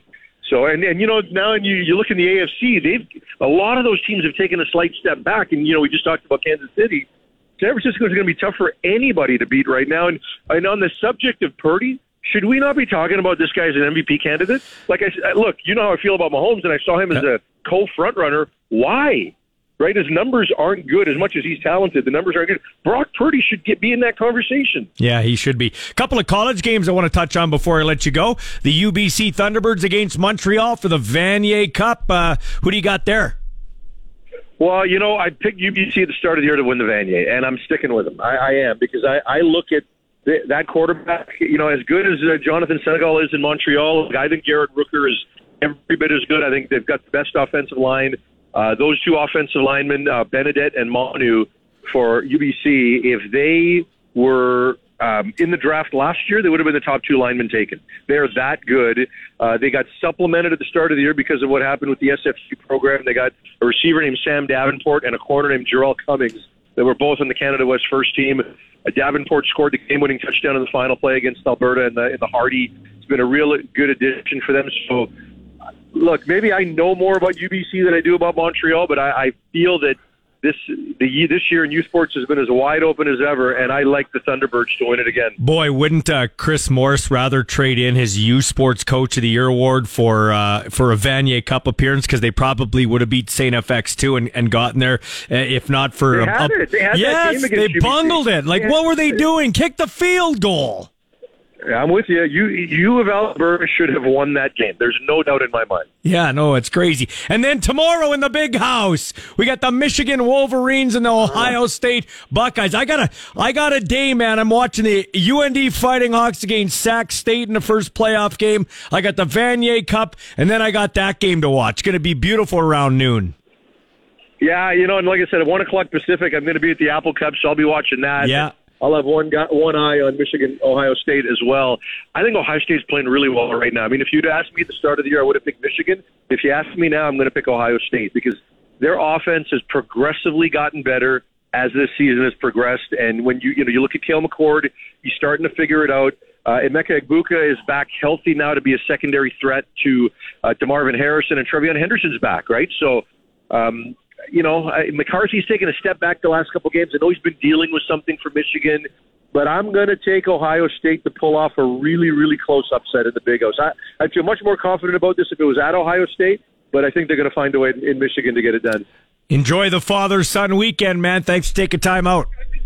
Hey, and you enjoy UND, buddy. We'll talk soon. Take care, man. That is our friend Farhan Lalji. Uh, okay, let's get to a couple of texts here, Zinger. Um, Uh, this one from uh, Steven. Tom Shepard was well liked. This Reynolds guy, even though he's endorsed by Tom, it seems, comes across as smug, arrogant, and out of touch with the fan base. He doesn't even command a room like Tom did. The last two seasons have been horrendously embarrassing and just hard to even watch. That's from Steven. Okay, Steven, thanks for the uh, text. We take them good or bad as long as we can read them, and we can read that one. Uh, this from Bert. Bert Wilson said, Hey guys, love Don Hewitt. Every word he says makes sense. Try and explain this to an American. How would it go over every CFL game was shown on network OTA television, including playoffs and Grey Cup, while every NFL game, uh, playoffs and Super Bowl was then shown on various ESPN channels and streaming services. The response would be very violent, talking about how it's not on on CTV. Uh, CTV yeah. crazy man, absolutely crazy. I think we'll get there someday. I, I, I think it's picking up steam the last let's, couple let's years. hope. And then I got this. I said the Chargers have the best unis in the NFL. Not so, says Brent from Fillmore at 936 62 62. Uh, Eagles Kelly Greens are the best unis in the NFL, hands down. And I agree. Bring back the black rider uniforms. Those are nice uniforms. Who's that from Kelly or uh, from uh, from it was Kelly Green from Brent. Oh, from Brent. Yeah, Yeah, that- those are the old Those ones. are, Are uh, Reggie Whites. I like their helmets. I gotta. I love the helmets too. Yeah. Yeah. well, you're a Reggie White guy. The reason right? why I like those too is the Eagles wore those ones in 2010. I believe it was week two of 2010 when the Packers went to Lincoln Financial Vic Field. was the quarterback? Yeah, and we beat them. Yeah, we beat them. Of course. I think Michael or I think Kevin Kolb might might have been actually. But Vic was on the team. Yeah, I think I think I remember Cobb playing because Chip I Kelly remember- was the coach, wasn't he? Yeah, so yeah, interesting. We won the Super Bowl that year too. No big deal. Last Super Bowl you won. Yeah, only one with Aaron we Rodgers. got the, we got 13 NFL championships. No other NFL franchise. Oh, I know. I'm not, close. I'm not making fun of you. Anyway, we'll be back with more of the Sports Cage for Nelson Homes on 620 CKRM.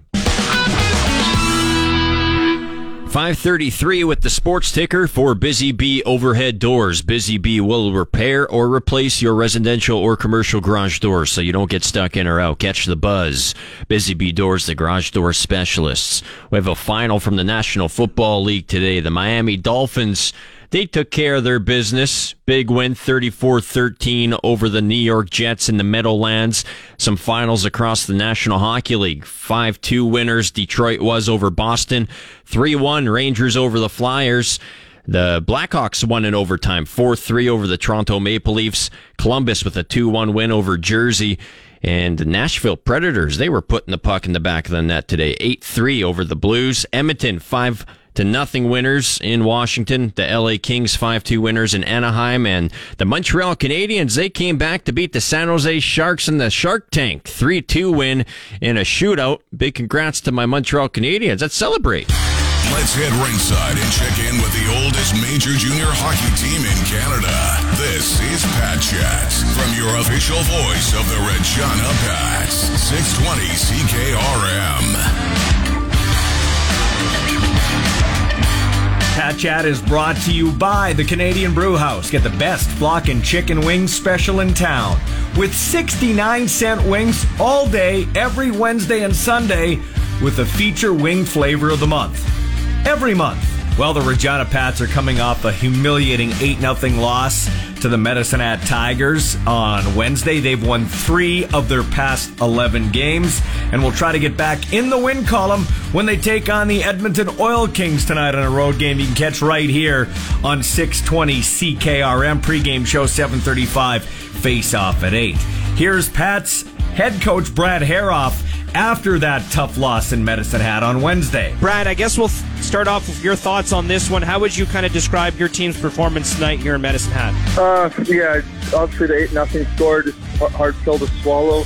Um, don't think we were very. Some individuals just weren't very good. We had some guys who were pretty good. Um, and obviously in the second period there, we had three breakaways, two grade A chances in the first ten minutes, and it was still a one nothing, two nothing game, and we didn't score on those. We had a power play and those things. We didn't get any momentum off of that, and then uh, you know, second period, I know we were down four nothing, but I like the way we were creating chances.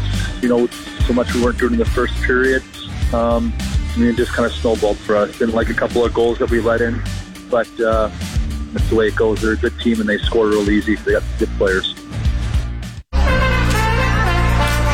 Kings of Saskatchewan sports talk. This is the Sports Cage on 620 CKRM. Our guests come to you via the Western Pizza Hotline, including number 43 of your Saskatchewan Roughriders, Micah Teitz. I think I can still say that. You're going to be a free agent, but I think I can still say that, can I? Yeah, well, I mean, for the time being, we'll have to we'll have to see how everything shakes down here. But uh, yeah.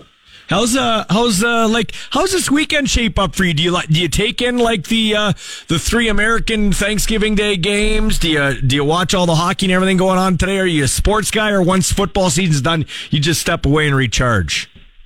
No, I like to watch the NFL games and uh, the NHL as well. I'm really looking forward to the Vanier Cup tomorrow, though. I uh, I hope UBC can uh, uh, beat Montreal. Yeah, we do too. We got actually Mason Nyhus coming up next year. He lost the last two Vanier Cups as a quarterback with the Huskies, but he's now quickly ascending the coaching ranks there with uh, UBC as their quarterbacks coach. Can you give me a comment about your Dinos? They should have been in the playoffs and blew it against Manitoba. Yeah, man, I was actually just I was you know I was fortunate to be able to to see to be at that game live, and you know we had it up until the end, and then there was a you know a critical error of all critical errors to end the game there. So uh, very disappointing, and uh, my little brother's still on that team, so it was tough for him. Yeah, I knew that for sure. Hey, um, can you assess for me just your season personally last year with the Saskatchewan Roughriders, Micah?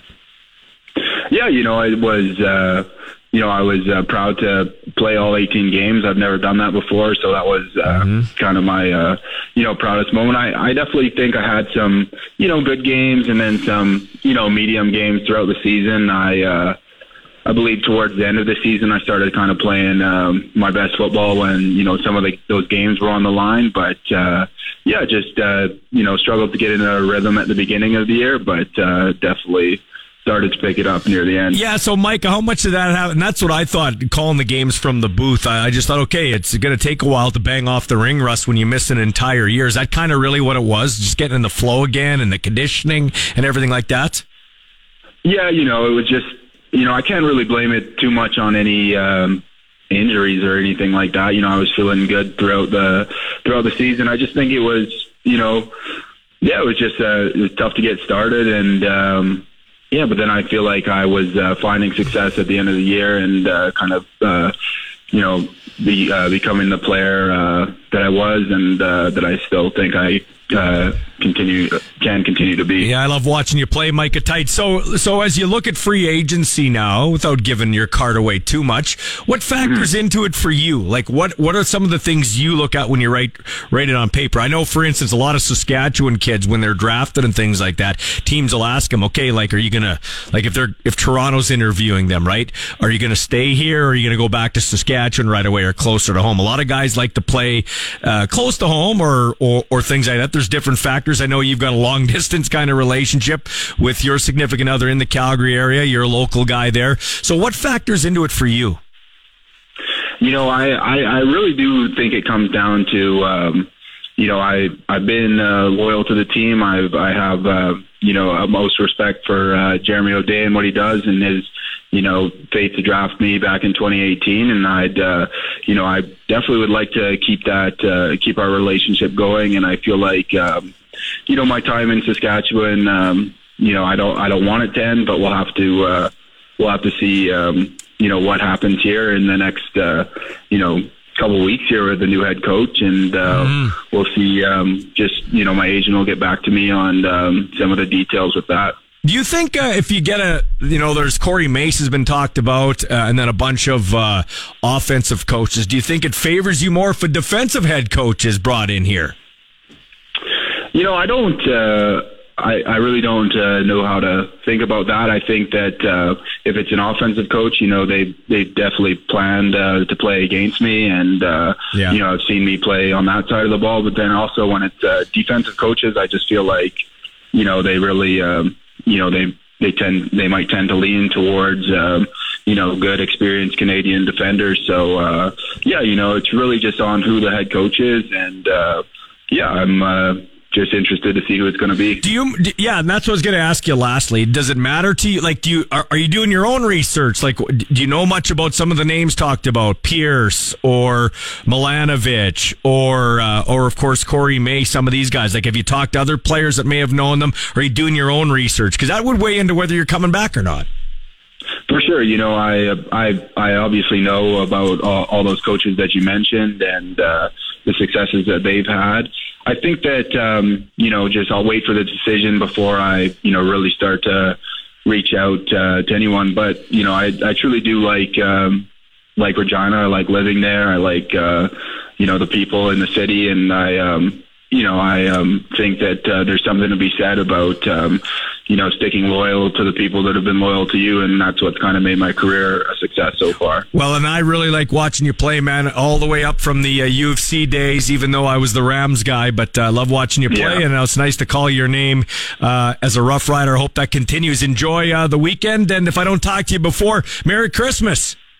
Yeah, sounds good, both of you too. Take care. That is Micah Teitz of the Saskatchewan Roughriders. You heard her right here. Hoping to be back in Rider colors when free agency kicks off or before free agency. We'll be back with more in a moment on the Sports Cage on 620 CKRM. Saskatchewan's best coverage of the Saskatchewan Roughriders is on the Sports Cage, right here on the mighty 620 CKRM. Now to wrap the show up for Nelson Homes, supplying home packages and RTMs for over 65 years. It's our second Sports Cage Rewind. My favorite interview of the week, and we did many of them. Russ Howard, the curling great, who is now a great broadcaster on TSN, was on the show to talk about a number of things, including the Brier, which comes here to this very site at the Brandt Center in March. We'll talk to you on Monday. So I grew up watching the Don Whitman, Don Duguid broadcasts. And uh, now I get to watch Vic Rauter and this guy, Russ Howard. Welcome to the show, Russ. Love the job you do. Thank you. Thanks so much, Mike. Okay, so Zinger's telling me before we go on the air, what's this about Russ Howard and Wayne Gretzky on the bench together? Can you talk? Can you tell me about that? What's that all about? Yeah, actually, we uh, we were at the uh, '87 Worlds in Edmonton. Um, the trainer, one of the assistant trainers for the Oilers, um, was a hometown guy from my my my little town, Midland, Ontario, and he gave me a call. Just as a nice guy, welcome us to Edmonton type thing, and he said, "Look, anytime you're in, uh, you're here for ten days. We've got five home games in ten days. Wow! Uh, bring as many people as you want. You'll be my guest." And believe it or not, all five games were we were busy. We were either curling or at banquets or something to do with the Brier. So uh, I phoned him back and said, believe it or not, we can't. And he said, how about tomorrow morning and come to practice? So we went to the Oiler practice with Fuhr, Messier, Coffey, Gretzky, you name it. And we sat on the Oiler bench and watched like an hour and a half, two hour practice. And then uh, went in afterwards, and Wayne was nice enough to uh, put us in front of his locker and had some pictures taken. That's outstanding. Hey, uh, Russ, um, tell a casual fan or someone who's never been to a Brier why they should come check this out in March. Well, the Brier, you know, what jumps to mind right off the bat is the Grey Cup. It's it's it's this is Canada's sport. This is uh, the more people play curling in Canada by a thousand miles than anywhere else in the world. Uh, it's our sport, especially out here in the prairies. Uh, we're right in the middle of that, and the Brier is just a big party. It's unbelievable. You got the morning class on the Sundays, and you got the Brier Patch going all day, every single day. You got great uh, world class entertainment every night. Uh, besides the fact you're arguably it's the toughest country to win for sure, uh, men's or women's. Still, uh, we haven't won a lot of gold medals lately, but we're uh, we're still the toughest country to come out of. So the curling is off the charts good. Uh, a lot of rivalries, but it's it's the camaraderie you get. We, I run into people I've seen for 35 years. And they're going to Brier after Brier after Brier. My daughter and his her husband uh, go to the Brier every year. Doesn't matter where it is in the country. That's their holiday. And a lot of people have that same feeling. So they they get together and have a big party. Hey, the Canadian curl, uh, curling trials announced today headed back to Halifax, first time since 2005. What's that uh, town like for a curling town? Well, we uh, I was lucky enough to win the trials in 2005. That's the, the scene of the crime with myself and Brad Gushue, and the rest of the young guys from Newfoundland, and It's it's awesome. Curling's not as big down east as it is out here. It's a bit of a religion out, out west, uh, but they put on a lot of world class events. Uh, the arena's like steps from all the action downtown, all the restaurants, all the bars. Uh, it's it's a it's quite a nice atmosphere too. A beautiful arena. I think it holds close to ten thousand. It'll be full, and uh, again, uh, the best curling you'll see in a four year period.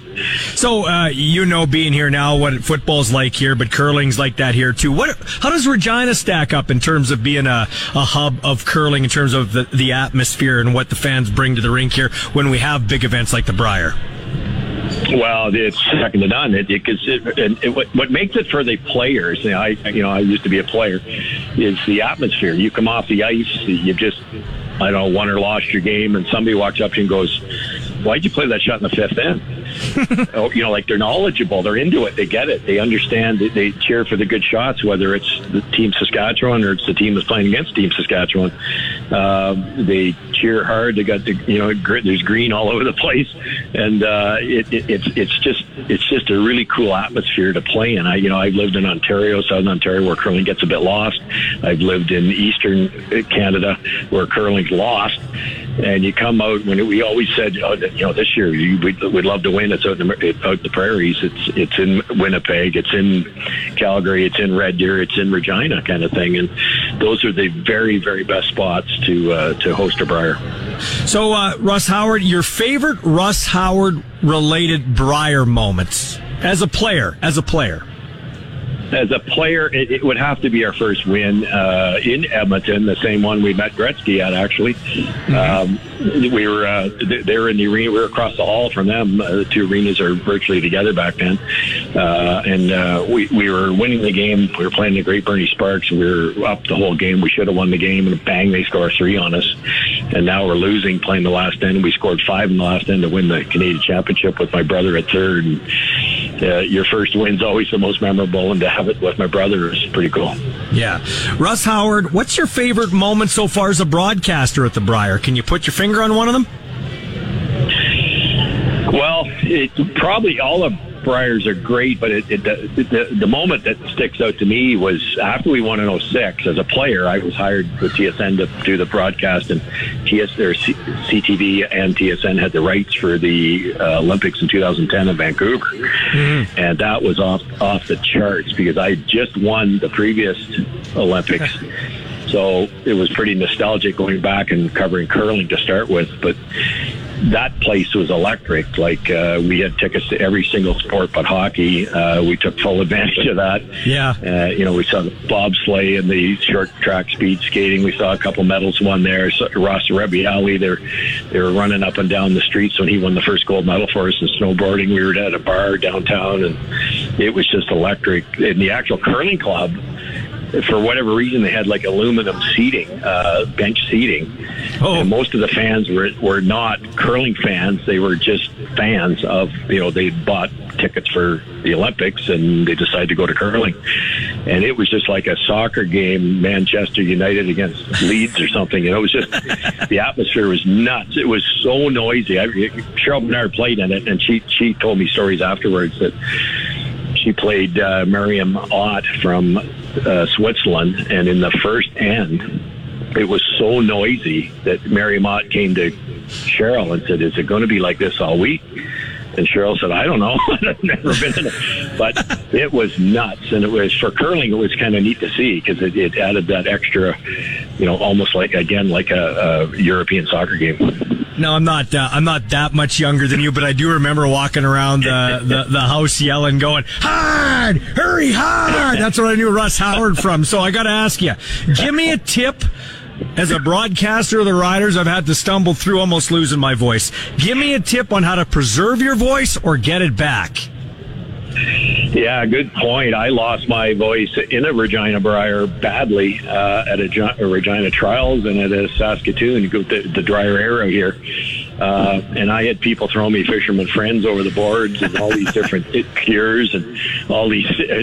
And uh, what and Vic Rauter, before I started working with him, took me to a speech therapist a couple weeks after that And she told me that the worst thing you can do is stuff like that, those candies, and, and, and because they- they're full of sugar, and that thickens your vocal cords. And when you thicken your vocal cords, you basically blister them when you when you scream like an idiot, like I do.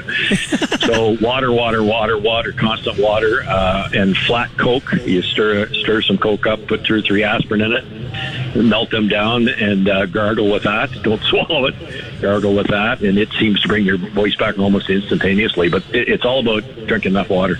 I got so many more questions, but that's great because I can have you on again if I haven't offended you to this point. We're gonna we're against the clock, but uh, we'll we'll have you on again because I do want to tee up the Brier and everything like that. And it's a pleasure talking to you, and it is a pleasure watching you. I, I'll slide this in here. Curling really is undeniably the best. TV sport out there. Don't you agree in terms of like, you know, you'll say this is what's going to happen because we can listen to the curlers talk. You don't get that in any other sport. You hit the nail on the head. That's the difference. You know, they don't you, you don't have uh, helmets on, so you, their curlers are more identifiable.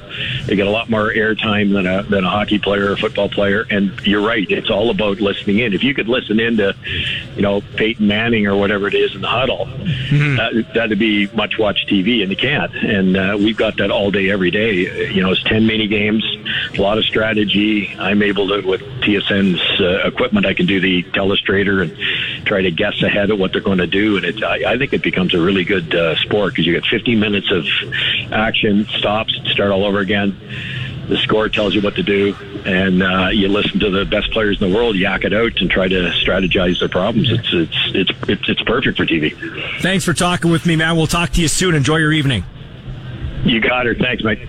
All right, another great week of sports broadcasting. The number one sports talk presentation in Saskatchewan is the Sports Cage, available on 620 CKRM and on uh, the World Wide Web. You're, you can check us out at 620ckrm.com. Get our app. We're always in touch with you, and we appreciate you for uh, checking us out. And of course, we are the station. We're the voice of the teams, man. That should tell you right there the street cred. We're the voice of the Riders, the team in the province. We're the voice of the Regina Rams with my buddy Sean Kleisinger. We're the boy, voice of the Regina Pats. Got a hockey game tonight. Uh, 735 pregame show with Dante DeCaria and the play-by-play to eight Pats and the Edmonton Oil Kings. Heck, anytime the Thunder are broadcast on the radio, it's right here on 620 CKRM. To wrap up, we'll tell you there's a trade in the Western Hockey League. Fraser Minten going to the uh, Saskatoon Blades. Uh, and a first round pick in 2024, a first round pick in 2025, a fourth rounder in 2024, and Jordan Keller going to the Kamloops Blazers. That'll do it for the show. You can check it out in podcast form. Uh, we do appreciate it. The show's been brought to you by Nelson Homes, supplying home packages and RTMs for over 65 years. Talk to you on Monday. Today's Sports Cage has come to a close. Miss a segment? Download or stream the podcast now at sportscage.ca. Get your sports straight from the source. 620 CKRM.